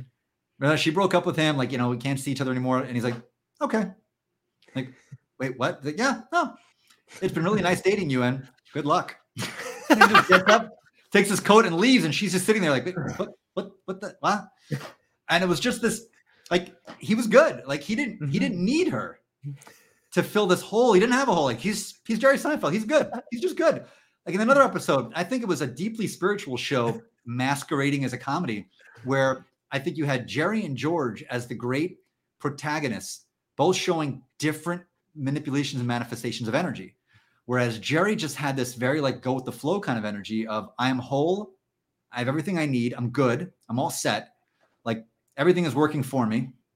Everything's all right. No matter what happens, like even Steven that episode, right? Like throws it like Elaine takes the 20, throws it out the window, he finds it in his pocket. He's like, everything evens out for me. I'm fine. I lost a gig here. I got a gig here. I'm fine. George, hilarious, best character in the show. But he lives in constant opposition to reality. Mm-hmm constant opposition to himself, to other people around him. This like this this like classic neurotic New Yorker, and you know George just getting upset, you know, and just like he's, everything is pissing him off all the time because he thinks he lives in this hostile universe that's out to get him, and because of that, he mirrors that back to himself in mm-hmm. every single interaction. And like the comedy that the universe is playing out as it shows the example of George and the example of Jerry is just masterful.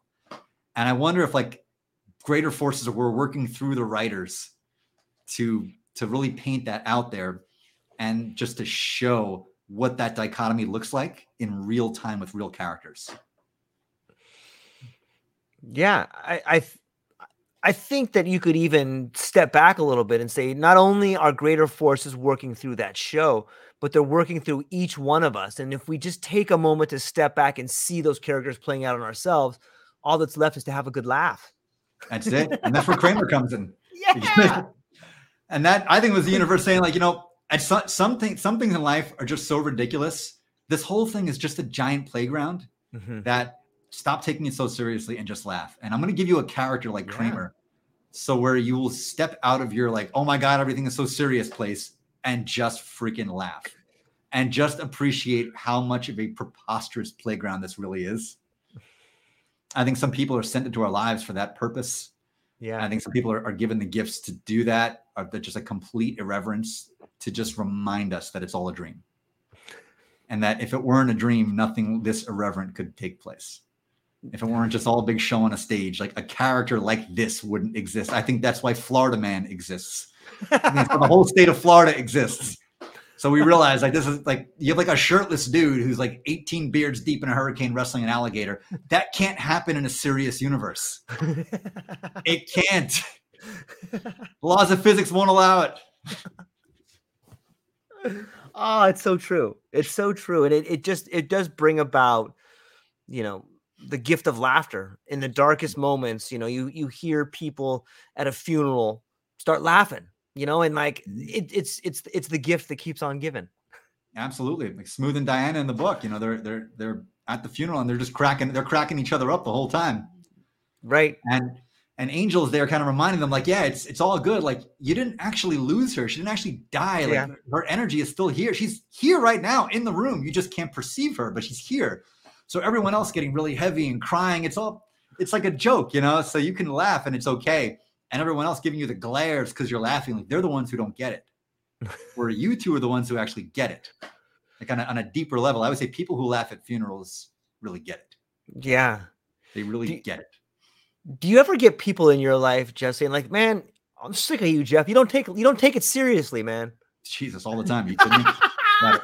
I, you know, but you know, I really get. I tell you where I really get it from okay. is uh, the activists, Mm, and and I know this because I used to be an activist. I was okay. a freaking hardcore, polarized political activist, and um, I got to tell you, man, it was it was an interesting place to be because my world was very binary, Mhm. and there's not a lot of room for laughter in activism. I'll tell you that because the world is a really pretty serious place when you have like half the country are a bunch of assholes who you need to conquer yeah. and beat them over the head until they're right about the thing you know that they ought to be right about.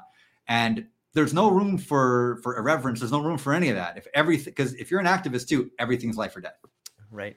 Everything, everything. It doesn't matter what it is. If it's your issue, it's life or death.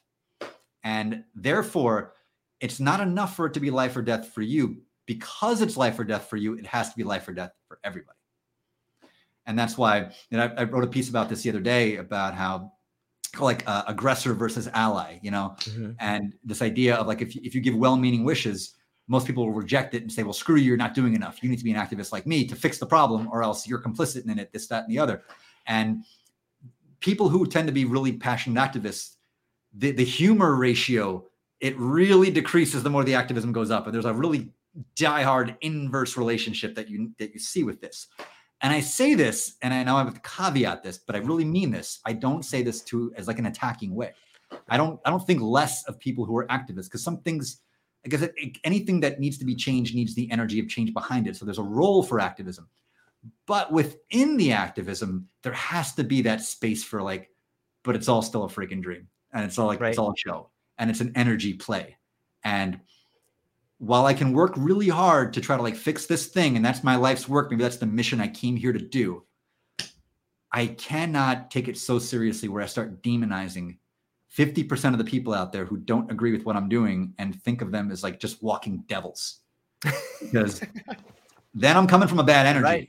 Right. And I'm not going to put love behind fixing the thing I'm trying to fix. I'm putting hate behind it. I'm putting resentment. And I'm because if I'm at odds with them, guess what? I'm at odds with me.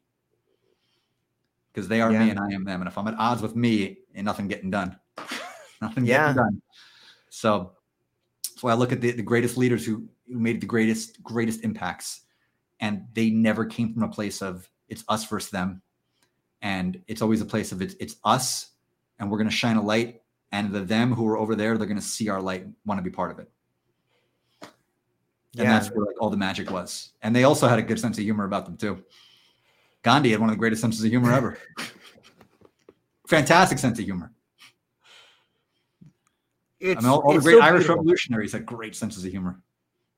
You have to like because You that's some sometimes that's all that all that you have left is is to laugh, you know. And I um I recently had an interesting experience where you know I, I was a UPS driver for 26 Mm. years, and I found myself and to shout out to all the UPS drivers, the truck drivers, and anyone stuck in a job that you Mhm. that you love but you also hate Mhm. and I I found myself in a position where all I had all I had left was to laugh. Like I I'll give you an I'll share this quick story with you. So I, yeah.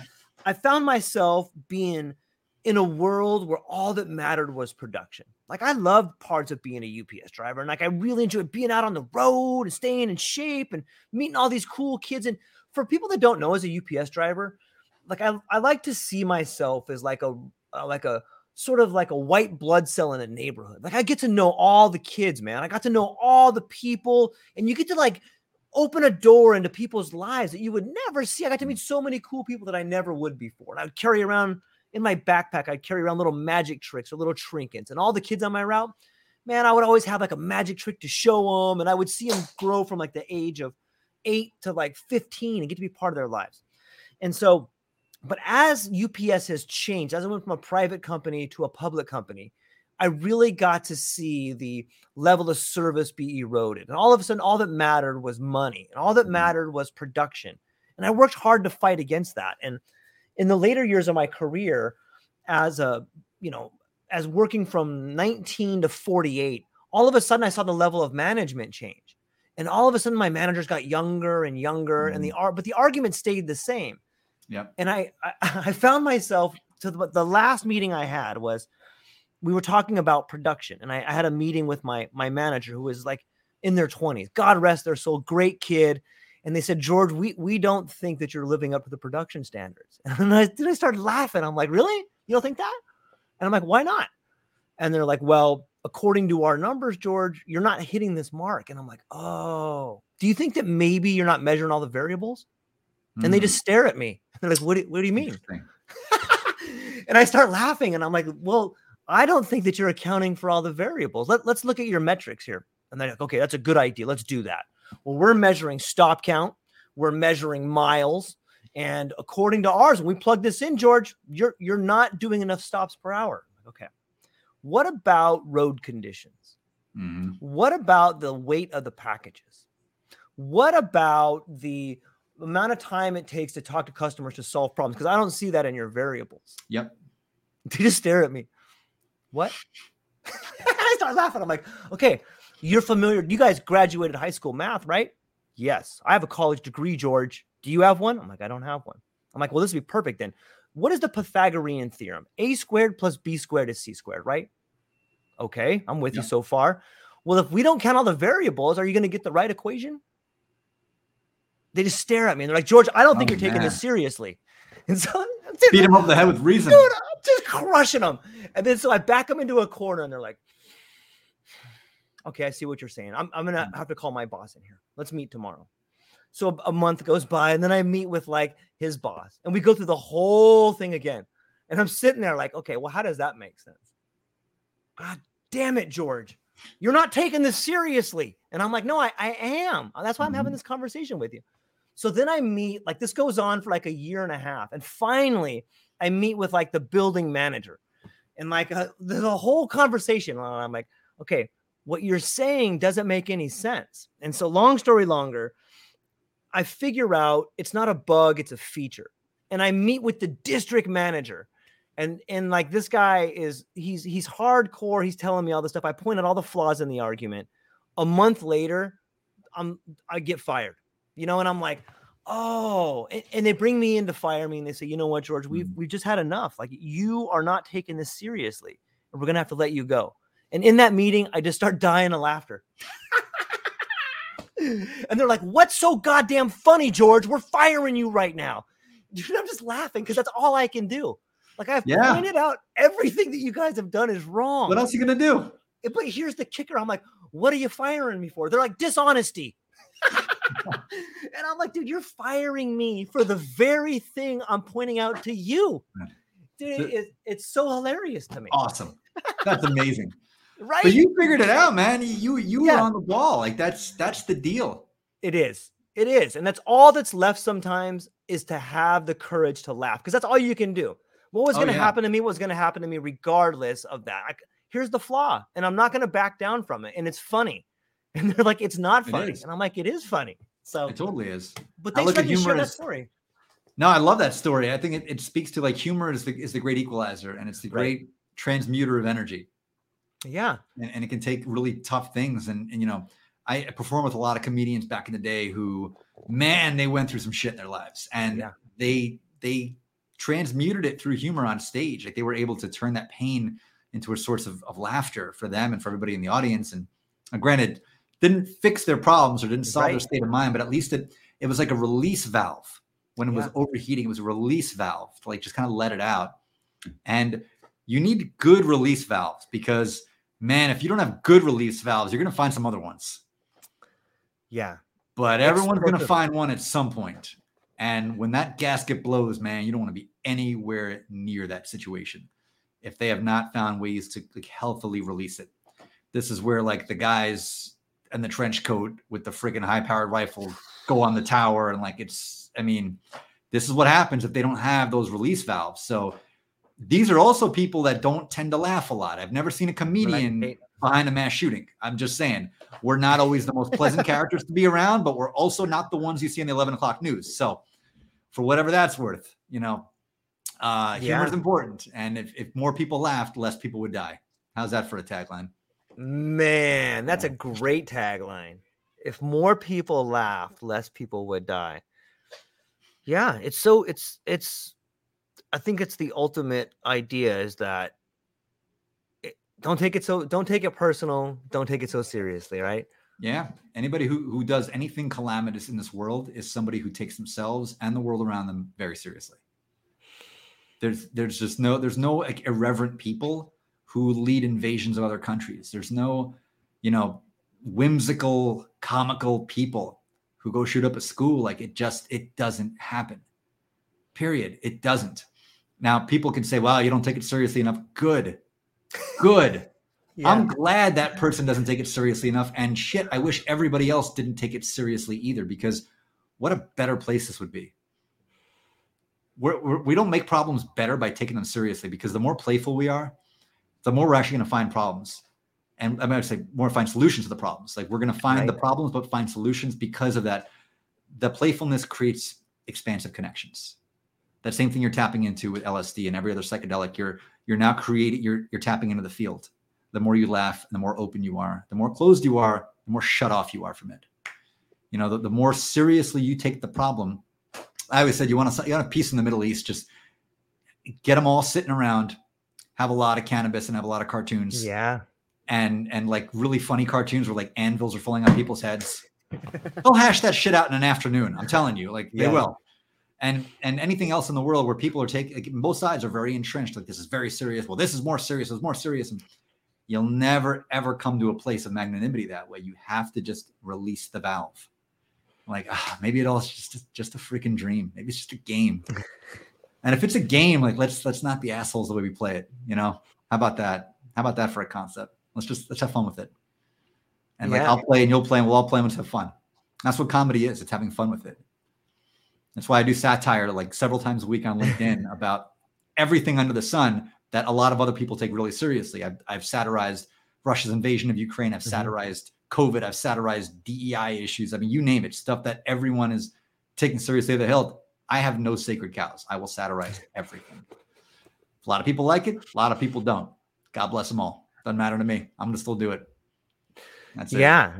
It you know it I love the term hash it out. Like where does that come from? Just Yeah. people smoking a lot of hash, That's right? what it is, man. It's literally hashing it out. It's not hash browns, although you could hash it out over that too. you could. You I mean, totally hash browns are awesome. right. Yeah, they're really You know, tasty.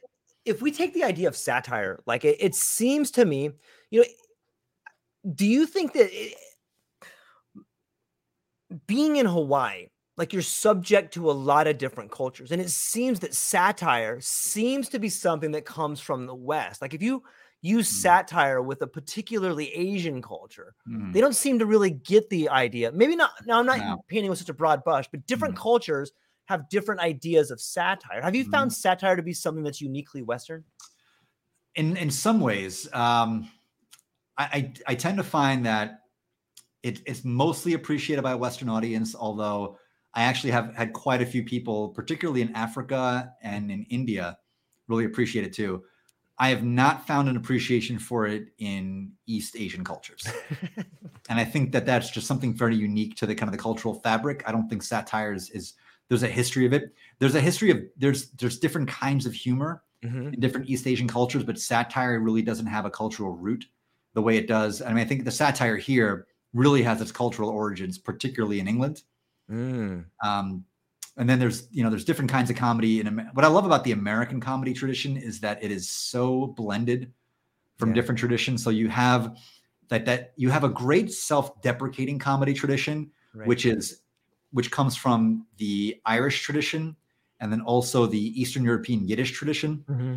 and they're both extremely funny and they, they're both born of a lot of struggle and a lot of pain for both communities right. and they're really woven into like the american comedy fabric really well then you have like that really kind of saucy, satirical, highbrow kind of comedy, which is very English in nature, which kind of passed down here.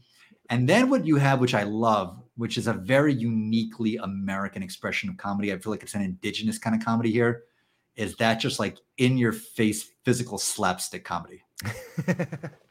like America's Funniest Home Videos were like from the 90s. Remember that the father is there and like his little daughter has a wiffle bat and just blasts him right in the jewels, and it just and it and he just you know just hunches over and and we're just we're rolling in laughter, you know, rolling, and we see people, and we also have a lot of people who do a lot of really really dumb shit here, and that's just it's just the nature I think of how our cultural DNA. We love to jump off of things and crash into things. We just love doing it, and we think it's hilarious. I think we're just a very playful people because of that, and I think that manifest. And we think it's funny when those among us do that playful stuff and like calamitous things happen because of it.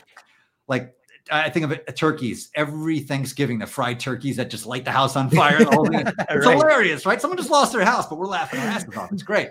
So I look at that as it's a very indigenous American comedy, and it's and I love it, and it's great, and that just shows it's so fun to just be playful about everything because slapstick is just being playful. Yeah, I, I'm reminded of like the Naked Gun movies back in the day with like, that airplane. Yeah, I was just gonna say that. Man. That guy's got a drinking problem. Yeah, yeah. I mean, there were so, so, many great examples of that, right? And we just love that. It's just it's hilarious, right? It's just so, and airplane is. It, I, I love that movie so much. Naked Gun movies are incredible. I mean, yeah. Like, the, the best line ever from Naked Gun was the uh, the first one where. Uh, where the uh, Ricardo Montalban he, he goes over the edge and then he gets and then he gets um flattened out by the steamroller, and then a marching yeah. band comes over him. You know, and then uh, his partner Ed starts crying, and he's horrible. That's just horrible. My father went the same way. oh man, that, that's just not comedy. I don't think you're going to see anywhere else in the world. Right, right. That's a uniquely like American slapstick kind of comedy, and it's just because it's so irreverent. it's so irreverent. Man, it's great. I think it's the universe just having fun, like through the mechanism of American storytelling. Yeah, uh, I'm here for it. I'm here for it. I love it. Yeah, that's something like you don't hear too often, or at least I don't, is the idea of American storytelling. Mm-hmm. Yeah, we're. Ju- I think we have a, such a unique story here, right? And it's informed by so much from so many places in the world and yet it's all come together like in this stew, this kind of goulash, you know, or in the Caribbean, this sancocho, and it's it's this amazing expression that it all bubbles up, and you have each one, each element of it has its own kind of unique flavor, but it all melds together in the pot. It's a true melting yeah. pot. So you can taste like the British influence, but you could taste the West African influence and you can taste the Latino influence and you could taste it in these different manifestations, but it's uniquely American in its expression. And the whole rest of the world has taken on American storytelling, and and you see yeah. it in every kind of uh, filmmaking. You see it in music. You see how like how big hip hop has become the world over. How you know you see French rappers and you see you know the K-pop phenomenon in Korea, right? And it's just you know our expressions of storytelling have just become a sensation globally. And the, the stand-up comedy yeah. is, is an American art form in its manifestation, and that is taken on around the world now. You're starting to see a big stand-up scene in India really taking off right now. Just really cool to see. And you're seeing in other countries where it's pretty freaking dangerous to be a stand-up comedian, but Mm. that's taking off too, which is awesome because stand-ups are the great tellers of truth in every society.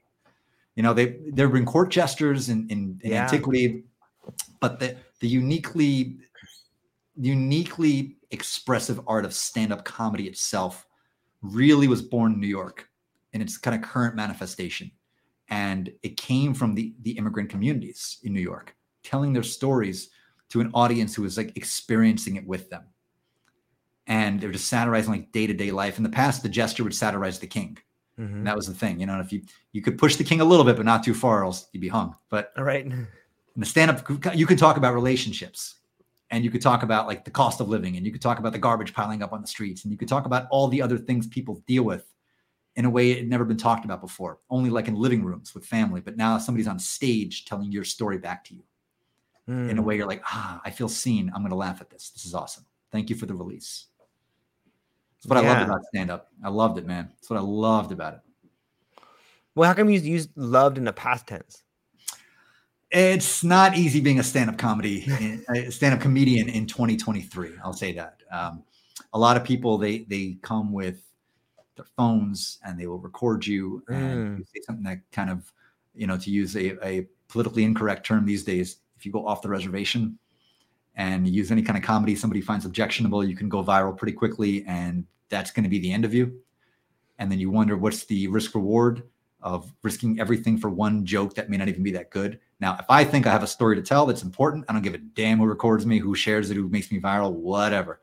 But if it's just some cheap joke that maybe one person loses their mind over, you have to weigh that in a way that I, I don't say you never had to, because you did way back in the day. But we had a golden age in comedy, I would say, from about the 70s to the early 2000s Mhm. about a 30 year run where comedians could really just be comedians and say whatever they wanted and be good. You had that hardcore McCarthyism that happened before that, where if you said anything that was considered to be dicey, maybe seditious, Mm. not in line with the zeitgeist of the day, you could be arrested. Lenny Bruce spent many a night in jail. And George Carlin was the first to kind of call that out in his comedy. And now the pendulum has kind of swung back to that, where we have like an, an accepted diktat of what groupthink is and what it is allowed to be and what you're allowed to think and what you're allowed to say. And as long as you color within those lines, you're okay. But the minute you step outside of that, like the, the hammer is going to come down on you.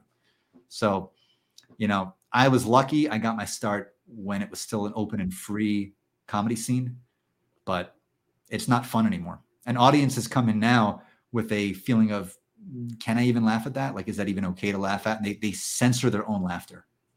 Mm. And you really feel that energy in the audience and feels it's, it's very closed, constricted energy. The real magic of stand up comedy is a room where everybody's open. People, you show up as a comedian to entertain and they come to laugh. And that's it. They also come to drink, but they also come Mm. to laugh. And it's just open. And you know the, the beauty of open energy. When everybody in the room has open energy, the magic that happens there. But when there's a closed energy from the crowd, the comedian will mirror that closed energy. And then the comedy just sucks. And you're just telling a bunch of people what other people deemed acceptable for you to say. And then the fun is gone. And wh- then what's the point? Mm. Yeah.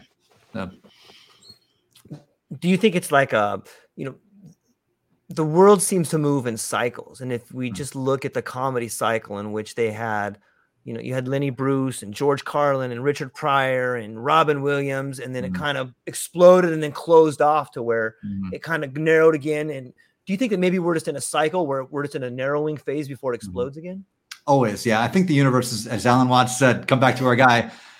Universe is in a constant, is a constant game of hide and seek with itself. right yes And so any, so you can't have expansive cycles in anything forever. Eventually, there will be a, a recalibration, and within that recalibration, there'll be a contraction, and then from the contraction will be born again a new cycle of expansion, which will be even greater and more radiant and more luminous than the last cycle. And you look at this in the stock market; it plays out that same exact Yeah. way. Expansion, then a recession, then a greater expansion, then a recession, greater expansion. Always, always, always. Same thing with art, everything else. It just it's constantly doing that. I think we're on the cusp of a golden age of new comedy, but it will be born from the censorious era that we live in right now, this this neo McCarthyism that we're experiencing Mm. right now. I'm glad I'm experiencing it though. Like I, I don't say this to to rag on it or to have like a woe is me thing. I I'm blessed to where I came up in an era where I ex, I experienced the expansion, and now like as the universe kind of flowing through me, I'm experiencing the contraction, Mhm. and I now have an appreciation for what it was versus what it is, and more importantly, what it will be again. Yeah. Okay. So, do you think with that comes a sense of responsibility? Like, if you look at some of the world of comedy today, like you see some of the unknown greats that, like, you know, whether it's Dave Attell or Colin Quinn, or there's all these people that, you know, they're on the fringes, but they they were the ones that helped pioneer the way forward for some of the younger guys that got to explode into it. You Mm. know, Yep. and it- you know what I mean by that? Like these guys I do. laid down the foundation, and they Yeah. didn't. They didn't fuck, they hardly got any of the goddamn credit they deserve. You know, I'm Yeah. sure that a lot of comedians know who they are and Absolutely. they are there, but they didn't get the goddamn headline gig to Mhm. Charlie Murphy it. You know what I mean, or, or Absolutely. something like that. Yep. So on some level, it kind of excites me to be in a position where I'm not a comedian, but being a podcaster and like, you know, you maybe maybe it's a being a Generation Xer hmm. is what it is. Hey, you got to see it, you got to live through the contraction, and you probably hmm. never get a giant fucking slice of the pie. But you are just as important as everybody else by bringing up the next generation and mm-hmm. creating the conditions that help someone else explode into it. Do you feel like you get to Yeah. play that role? To some degree i think the way you can really play that role is to be yourself and to be as Yes. authentically yourself as Yes. possible and Right. the way i try to do that is understand where my audience is and where my medium is Mhm. i i don't have a place in stand-up comedy anymore and that, I'm, I'm good with that i had a place in it and it was a time and it was a place and it was an audience but i'm self-aware enough to know that those days have passed to give way to a new era my audience now is on linkedin primarily and my audience is is a satire audience i've channeled my my kind of comedic wills if you will away from stand-up and into satire I, I enjoy satirizing this crazy world around us and by doing so i give others permission to do it subconsciously Mhm. I feel that that's kind of what I'm doing for a younger generation that wants to come up. And I've had younger comedians reach out to me and like they appreciate that kind of thing. And I'll keep Yeah. doing it Yeah. because I, like I said, I, I won't shy away from the sacred cows. A stand because on social media it's different. It's a different kind of audience. People you can curate your audience better. In stand up, there it's all of a it's a gotcha thing. You know, Mm. gotcha comedy. It's like they're waiting, they're waiting for you to say the wrong thing, and then it goes viral, and then you have to go on a public apology tour, and it, you know, and it's and it really becomes like a Salem witch hunt. It really does. Mm. You have people that will go to comedy clubs for the expressed intention of a gotcha moment with a comedian. They're not even there to laugh. They don't want to laugh. They they're like they're literally like these um like these Stasi squads like in East Germany, where they would go to like these meetings and they would just wait for somebody to say the wrong thing about the government and then in the middle of the night they'd just be snatched up and disappear and that'd be it and we have a new stasi right now and it's like a it's like a twitterati which is like our, kind of our, uh, our new stasi you know and and and and to their credit they see themselves as the heroes that's the fun part about Yeah. different perspectives in the universe right Yeah, everybody everybody's sure. the hero of their own story and and if you ask the twitterati i've spoken to many of them about this you know they'll say look you know it's not okay to say these things because they lead to real harm and to a lot of hurt feelings and you know you you really you create a lot of discord and you know it can lead to violence. And so therefore i'm going to snuff you out before you have an opportunity to be heard and before somebody think and to come back to the idea of taking things seriously. Before the joke you tell gets out there and maybe gives the message that this thing is not to be taken as seriously as i Mhm. deem it should be. I'm going to cut you off at the knees and make sure you can't get it out there. And this is where they, they, they become self-appointed crusaders. Like i'm going to fix this thing that's wrong. But in order to fix this thing and this is this is the root of it. This is where the root of this twitterati all of it. This is the root of the stasi. This is the root of all of it. It all comes from this idea of control not trusting the universe not trusting the goodness of the universe this idea of i'm in a hostile relationship with reality therefore i must control it and in order to control it it must fit my vision of what it ought to be and what we ought to believe and how we ought to act and if Mm. things don't conform to that, then I'm going to forcibly make it conform to that. But in order to do that, I need everyone on board with me, and everyone's got to take it seriously. If they take it seriously, they're going to behave as intensely towards it as I do. And then maybe we can change it and I can feel safe. But if one person out there doesn't take it seriously and they make jokes about it, it means that maybe somebody else won't take it seriously and then maybe somebody else won't. And if enough people don't take this thing that is everything to me seriously, it won't get changed. And if it doesn't get changed, I won't feel safe. And we can't have that. Mm-mm. Nope. And it all it all boils right down to that one little rock. All of it. Man. How much how much of the Twitterati and how much of the the the the world that seems to be oppressing people from laughing is real versus just propaganda? Oh, I mean, it's real is in the eye of the beholder, right? I mean, so yes, absolutely. I can only speak from my own perspective because mm-hmm. from the I, will never. I, I, know the motivation of the Twitterati, like at their core, and, and, I know this because I've I've spoken to them, and this is from their own words, so I'm not putting okay. words in their mouth. Like they've told me basically, like I don't I don't feel safe. I don't feel safe. Why? Like, um, and I've always asked them, and I drill down these questions, like, why do you want to fix this? And it always comes down to this one thing: I don't feel safe. Whether wow. they're safe or not, objectively doesn't matter if somebody doesn't feel safe. Think about a fear of flying. It's not a rational fear, but people don't feel safe on a big flying aircraft at 30,000 feet that they're not in control of. Mm. So it's a feeling of insecurity. It's a feeling of not being safe. That that way, and anything you're doing to negate that feeling is construed as an act of war, fundamentally. Wow. I cannot it's it's almost like it's a self-fulfilling prophecy. Like they're trying to they, whoever they are. It seems mm. to me the narrative of people that are consumed by feeling unsafe are trying to propagate the narrative of uncertainty as the enemy. Like absolutely, without a doubt. You know, I mean, and and that's why it always it always leads to totalitarian regimes. Mm. Anywhere in the world you look, whenever enough people feel unsafe, and this leads to totalitarian regimes on the right and the left. Either way, when people don't feel safe, and when enough people don't feel safe, they feel they need to control reality. So they will manifest that in a government that will control every last thing that it possibly can, from how much food people get to where they're allowed to live, to what they're allowed to say, to what they're allowed to think. Mm-hmm. And ultimately, what happens is they end up feeling less safe because you can't you can't control reality. You can't do it. You try, and every one of these regimes ends up in absolute misery for everybody who lives under there because the more you try to control it, the more miserable it's like in life. The more you try to control your life, the more miserable you're going to get. So imagine doing that writ large. And is what we see, mm.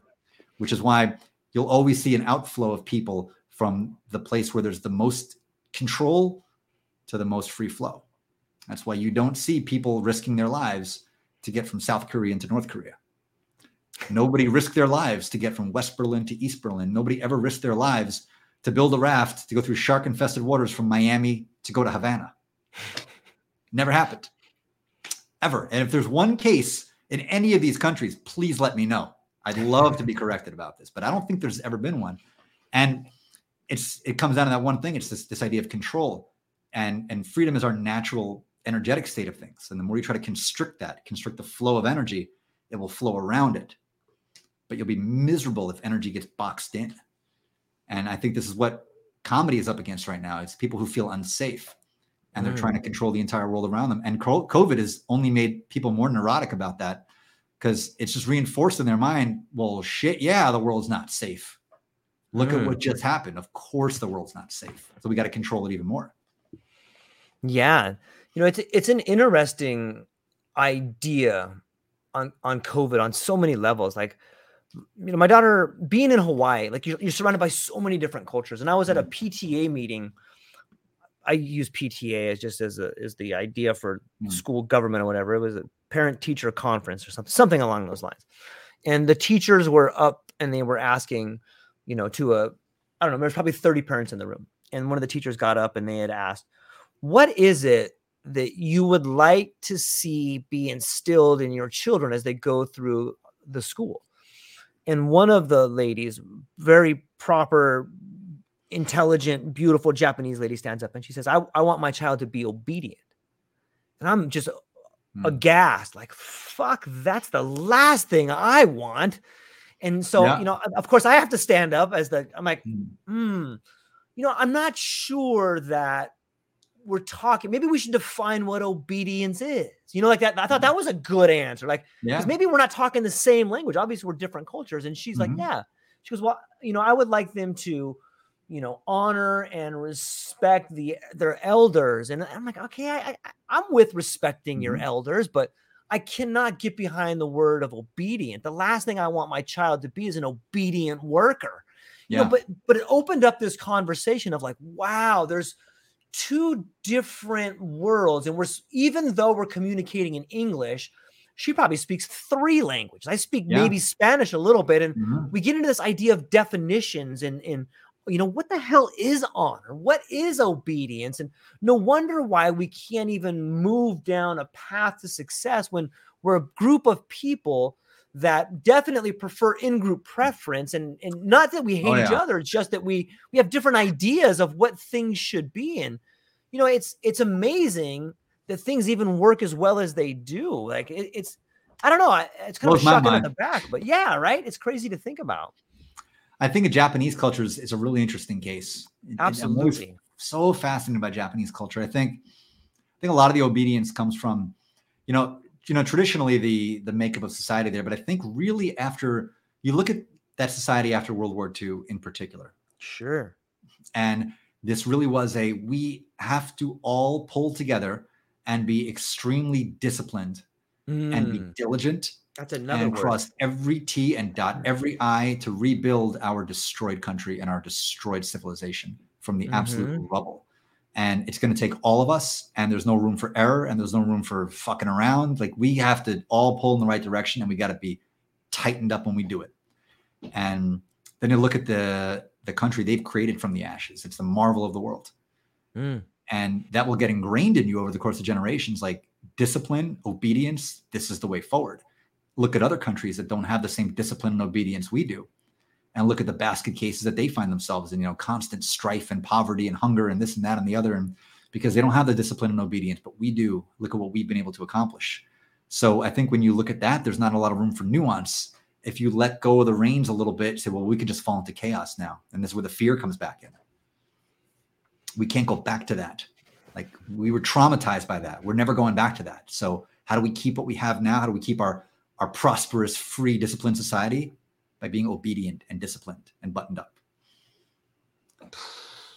This brings in okay so this brings up a whole quagmire of like i was recently talking to some people about like uh generational trauma and how some of the things that you go through in your life you may respond to because something had had happened to your grandfather your grandmother.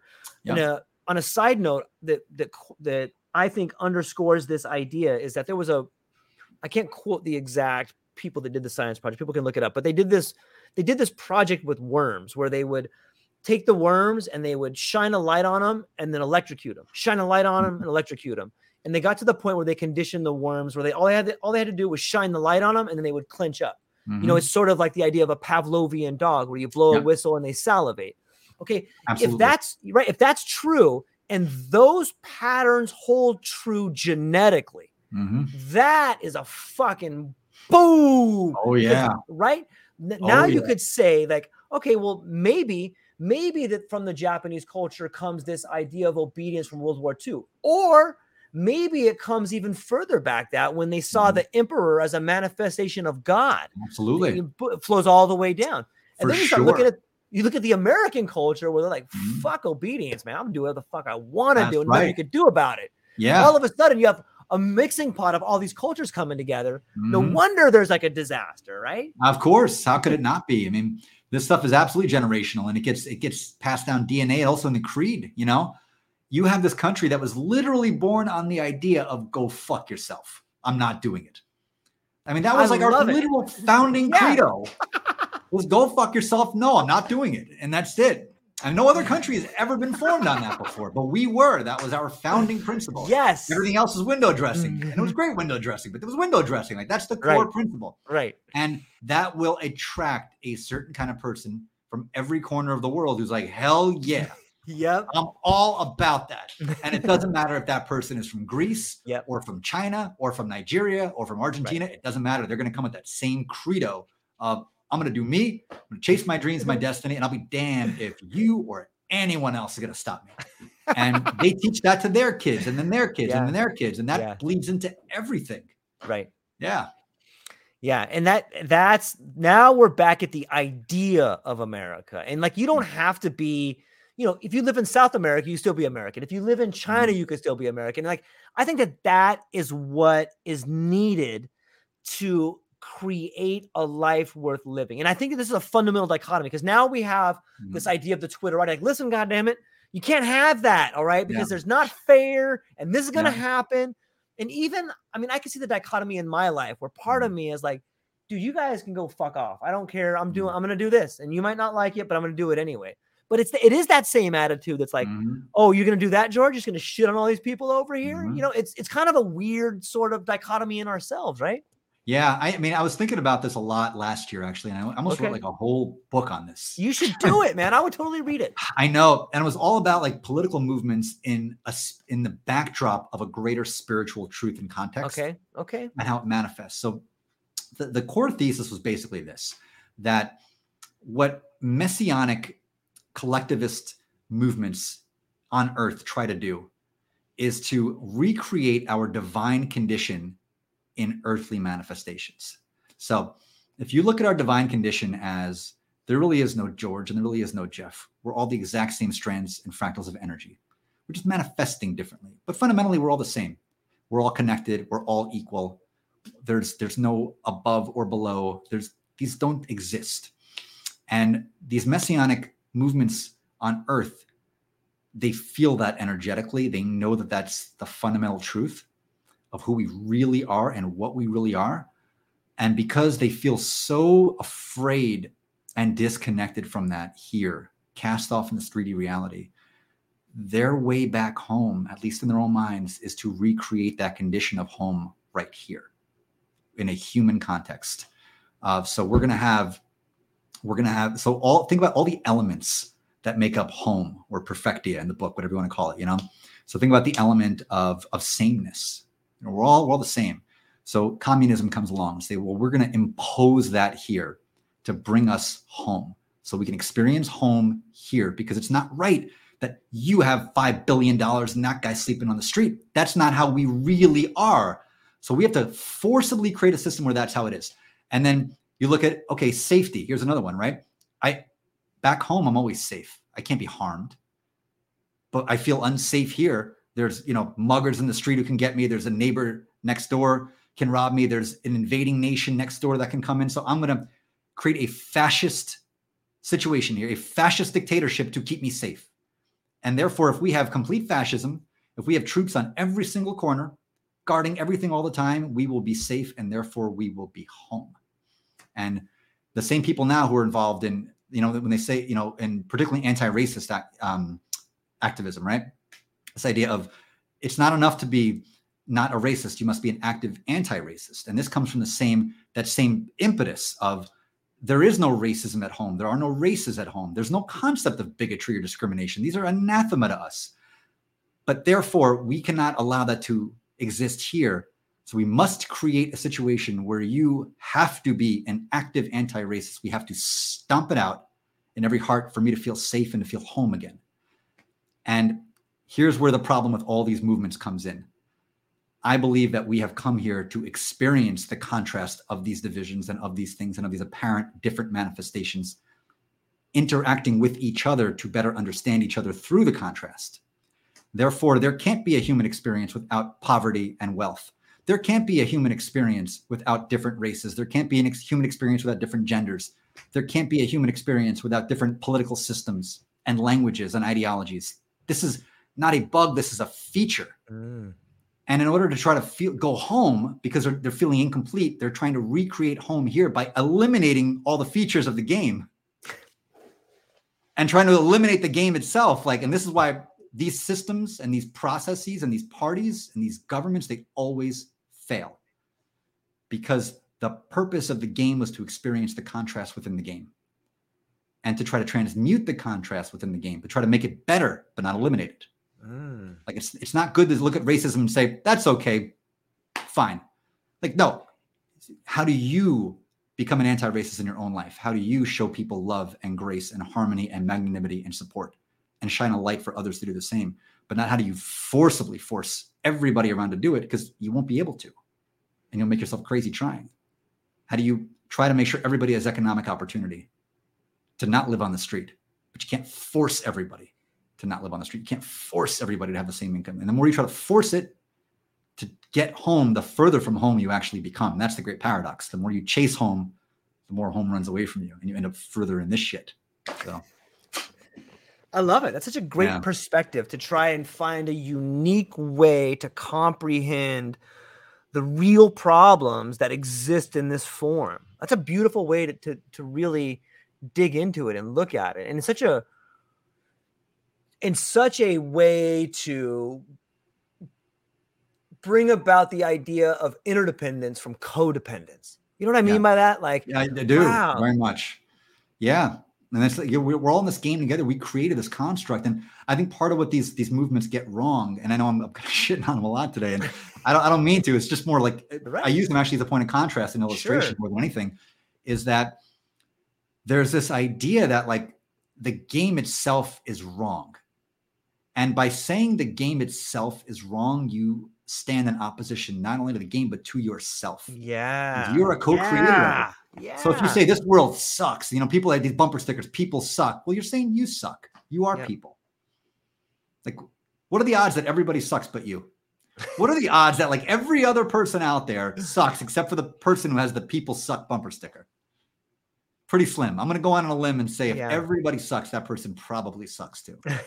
that I mean, so and that and that's it's subconsciously what they're saying.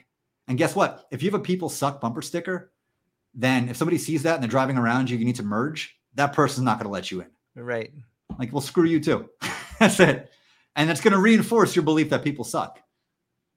And you'll treat somebody nastily because of that, who will treat you nastily right back. And you say, see, everybody around me sucks. Everybody Yeah. sucks. I was right.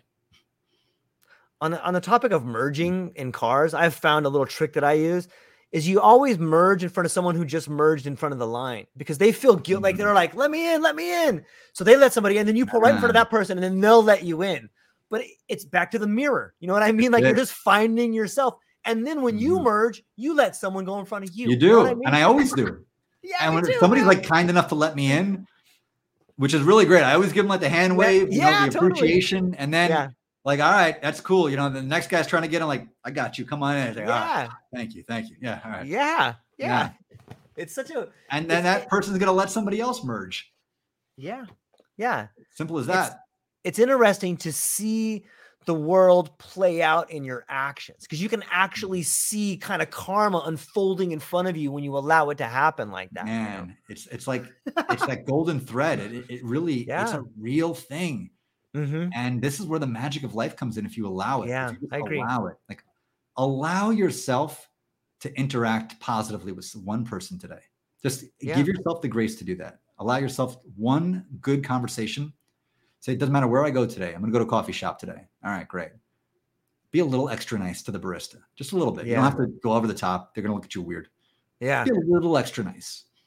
Ask them how their day is going. Ask them how the family's doing. Maybe give them like an extra dollar tip Yeah. a little bit extra. That's it. If that's the one thing you do today, do that and then do it again tomorrow. And then do it again and then see how your life changes. Yeah. Watch your life change. And I'm not talking subtly, watch your life dramatically change. If you Yeah. stack that up every single day and then eventually stack it up in every interaction you have. And even if some people you can't be nice to because some people just don't allow you to be nice to them, there are things they do like, I just can't, I can't with you today Mhm. then just walk away. See what that does too. Not feed it, not Mm. feed the energy. Like there's people who send me these these sales DMs and I want to rip their heads off. I do, man. It just drives me nuts. And every time I got to catch myself, like, you know what? You're harassing me. You don't deserve a kind message, but I'm not going to give you a nasty one either. I'm just going to walk away. I'm not going to fuel it because if I can Yeah. say, I can say something super biting and cutting and hilarious to cut you down Right. to size for what you just wrote. Mhm. It's not going to make me feel better. maybe a little cathartic for a second, but it's going to bring bad juju into my own field. Yeah, I'm not it. boomerang. It just Boomerang. comes right back to you, right? Yeah, and if I want something from somebody, they're going to be snarky with me too. Yeah. So not going to do it.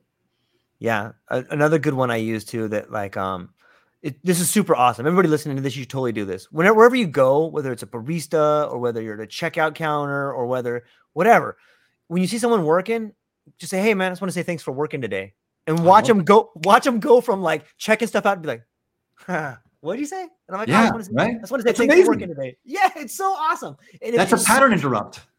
it is, and it snaps people out of everything, and they will stop what they're doing and smile. It happens 99% of the time. Like, and they're like, "Hey, thanks for coming in today," you know, and all you just you see them change, man. And You like, do. Yeah, Yeah, it's so awesome, man. That's awesome. It is. It- Man. It, it works well. It works really well. That's wild. Yeah, Man, Jordan, I can't thank you enough for having me on today, man. This has been awesome. Seriously. yeah, It's been really cool. yeah. I, I I appreciate, appreciate it. you, brother. well, before I let you go, man. First off, thanks for spending so much time with Yeah, me today. This absolutely. is really awesome. Um, everyone should check out the book right here. And you've got this is just the one I have in my hand, but you have a suite of books that sound pretty sweet to me. And I think people got to learn a little bit about who you are and what your message is. But before I let you go, man, where can people find you and what do you Mhm. got coming up? Yeah, so uh, I'm launching a brand new networking group around the country. It's called the Dreamers Cafe, and you can check us out thedreamerscafe.com. And what we're going to be doing is offering a space for people in midlife who are ready for their second act, who have made a decision that I'm not done yet, to come together and have a place where others will greet them with love, brotherhood, magnanimity, support, and unconditional encouragement you'll meet other people in the same place in life that you are who are not ready to mail it in just yet either. And you may not be getting that at home. You may not be getting that among your family or your friends or your circle or your coworkers, but you will get it here. That's a promise. Man, it sounds amazing, man. When so w- when you go there, what can people expect to do? So we're gonna we're gonna have a, a local event in the DC area, July 27th. So if you're anywhere in Virginia, Maryland, DC, East Coast, you want to pop down for that, hit me up on LinkedIn, connect with me. I'll get you the invite. Uh, it's a free event, so there's no no skin in the game, no requirement of anything like that. That's not what this is about. And we also have a 24/7 Discord community where you'll be able to connect with people who are having their own events in different parts of the country. We're going to come out, exchange information, just let us know, hey, you're in a place of love, and we got you. Simple as that. You still have a dream in you. You've got a breath in you. You've got a dream. You've got a place here to talk to people about that dream. Help them with theirs. They'll help you with yours. Maybe make an introduction, give you an encouraging word, place for you to air out your thoughts, place where dreams are going to still come alive no matter where you are in life.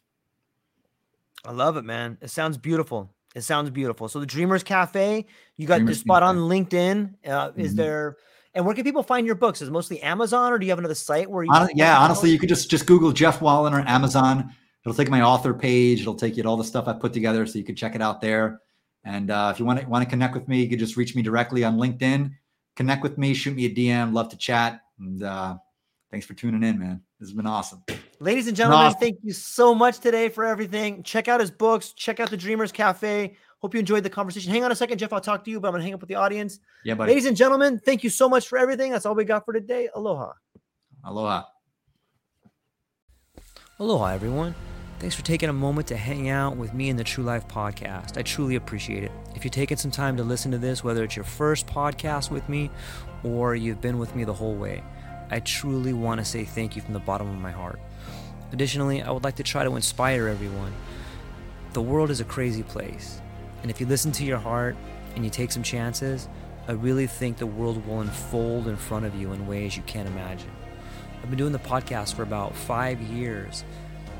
Last year, I decided to take the plunge. Well, circumstances dictated that I took the plunge, and I did.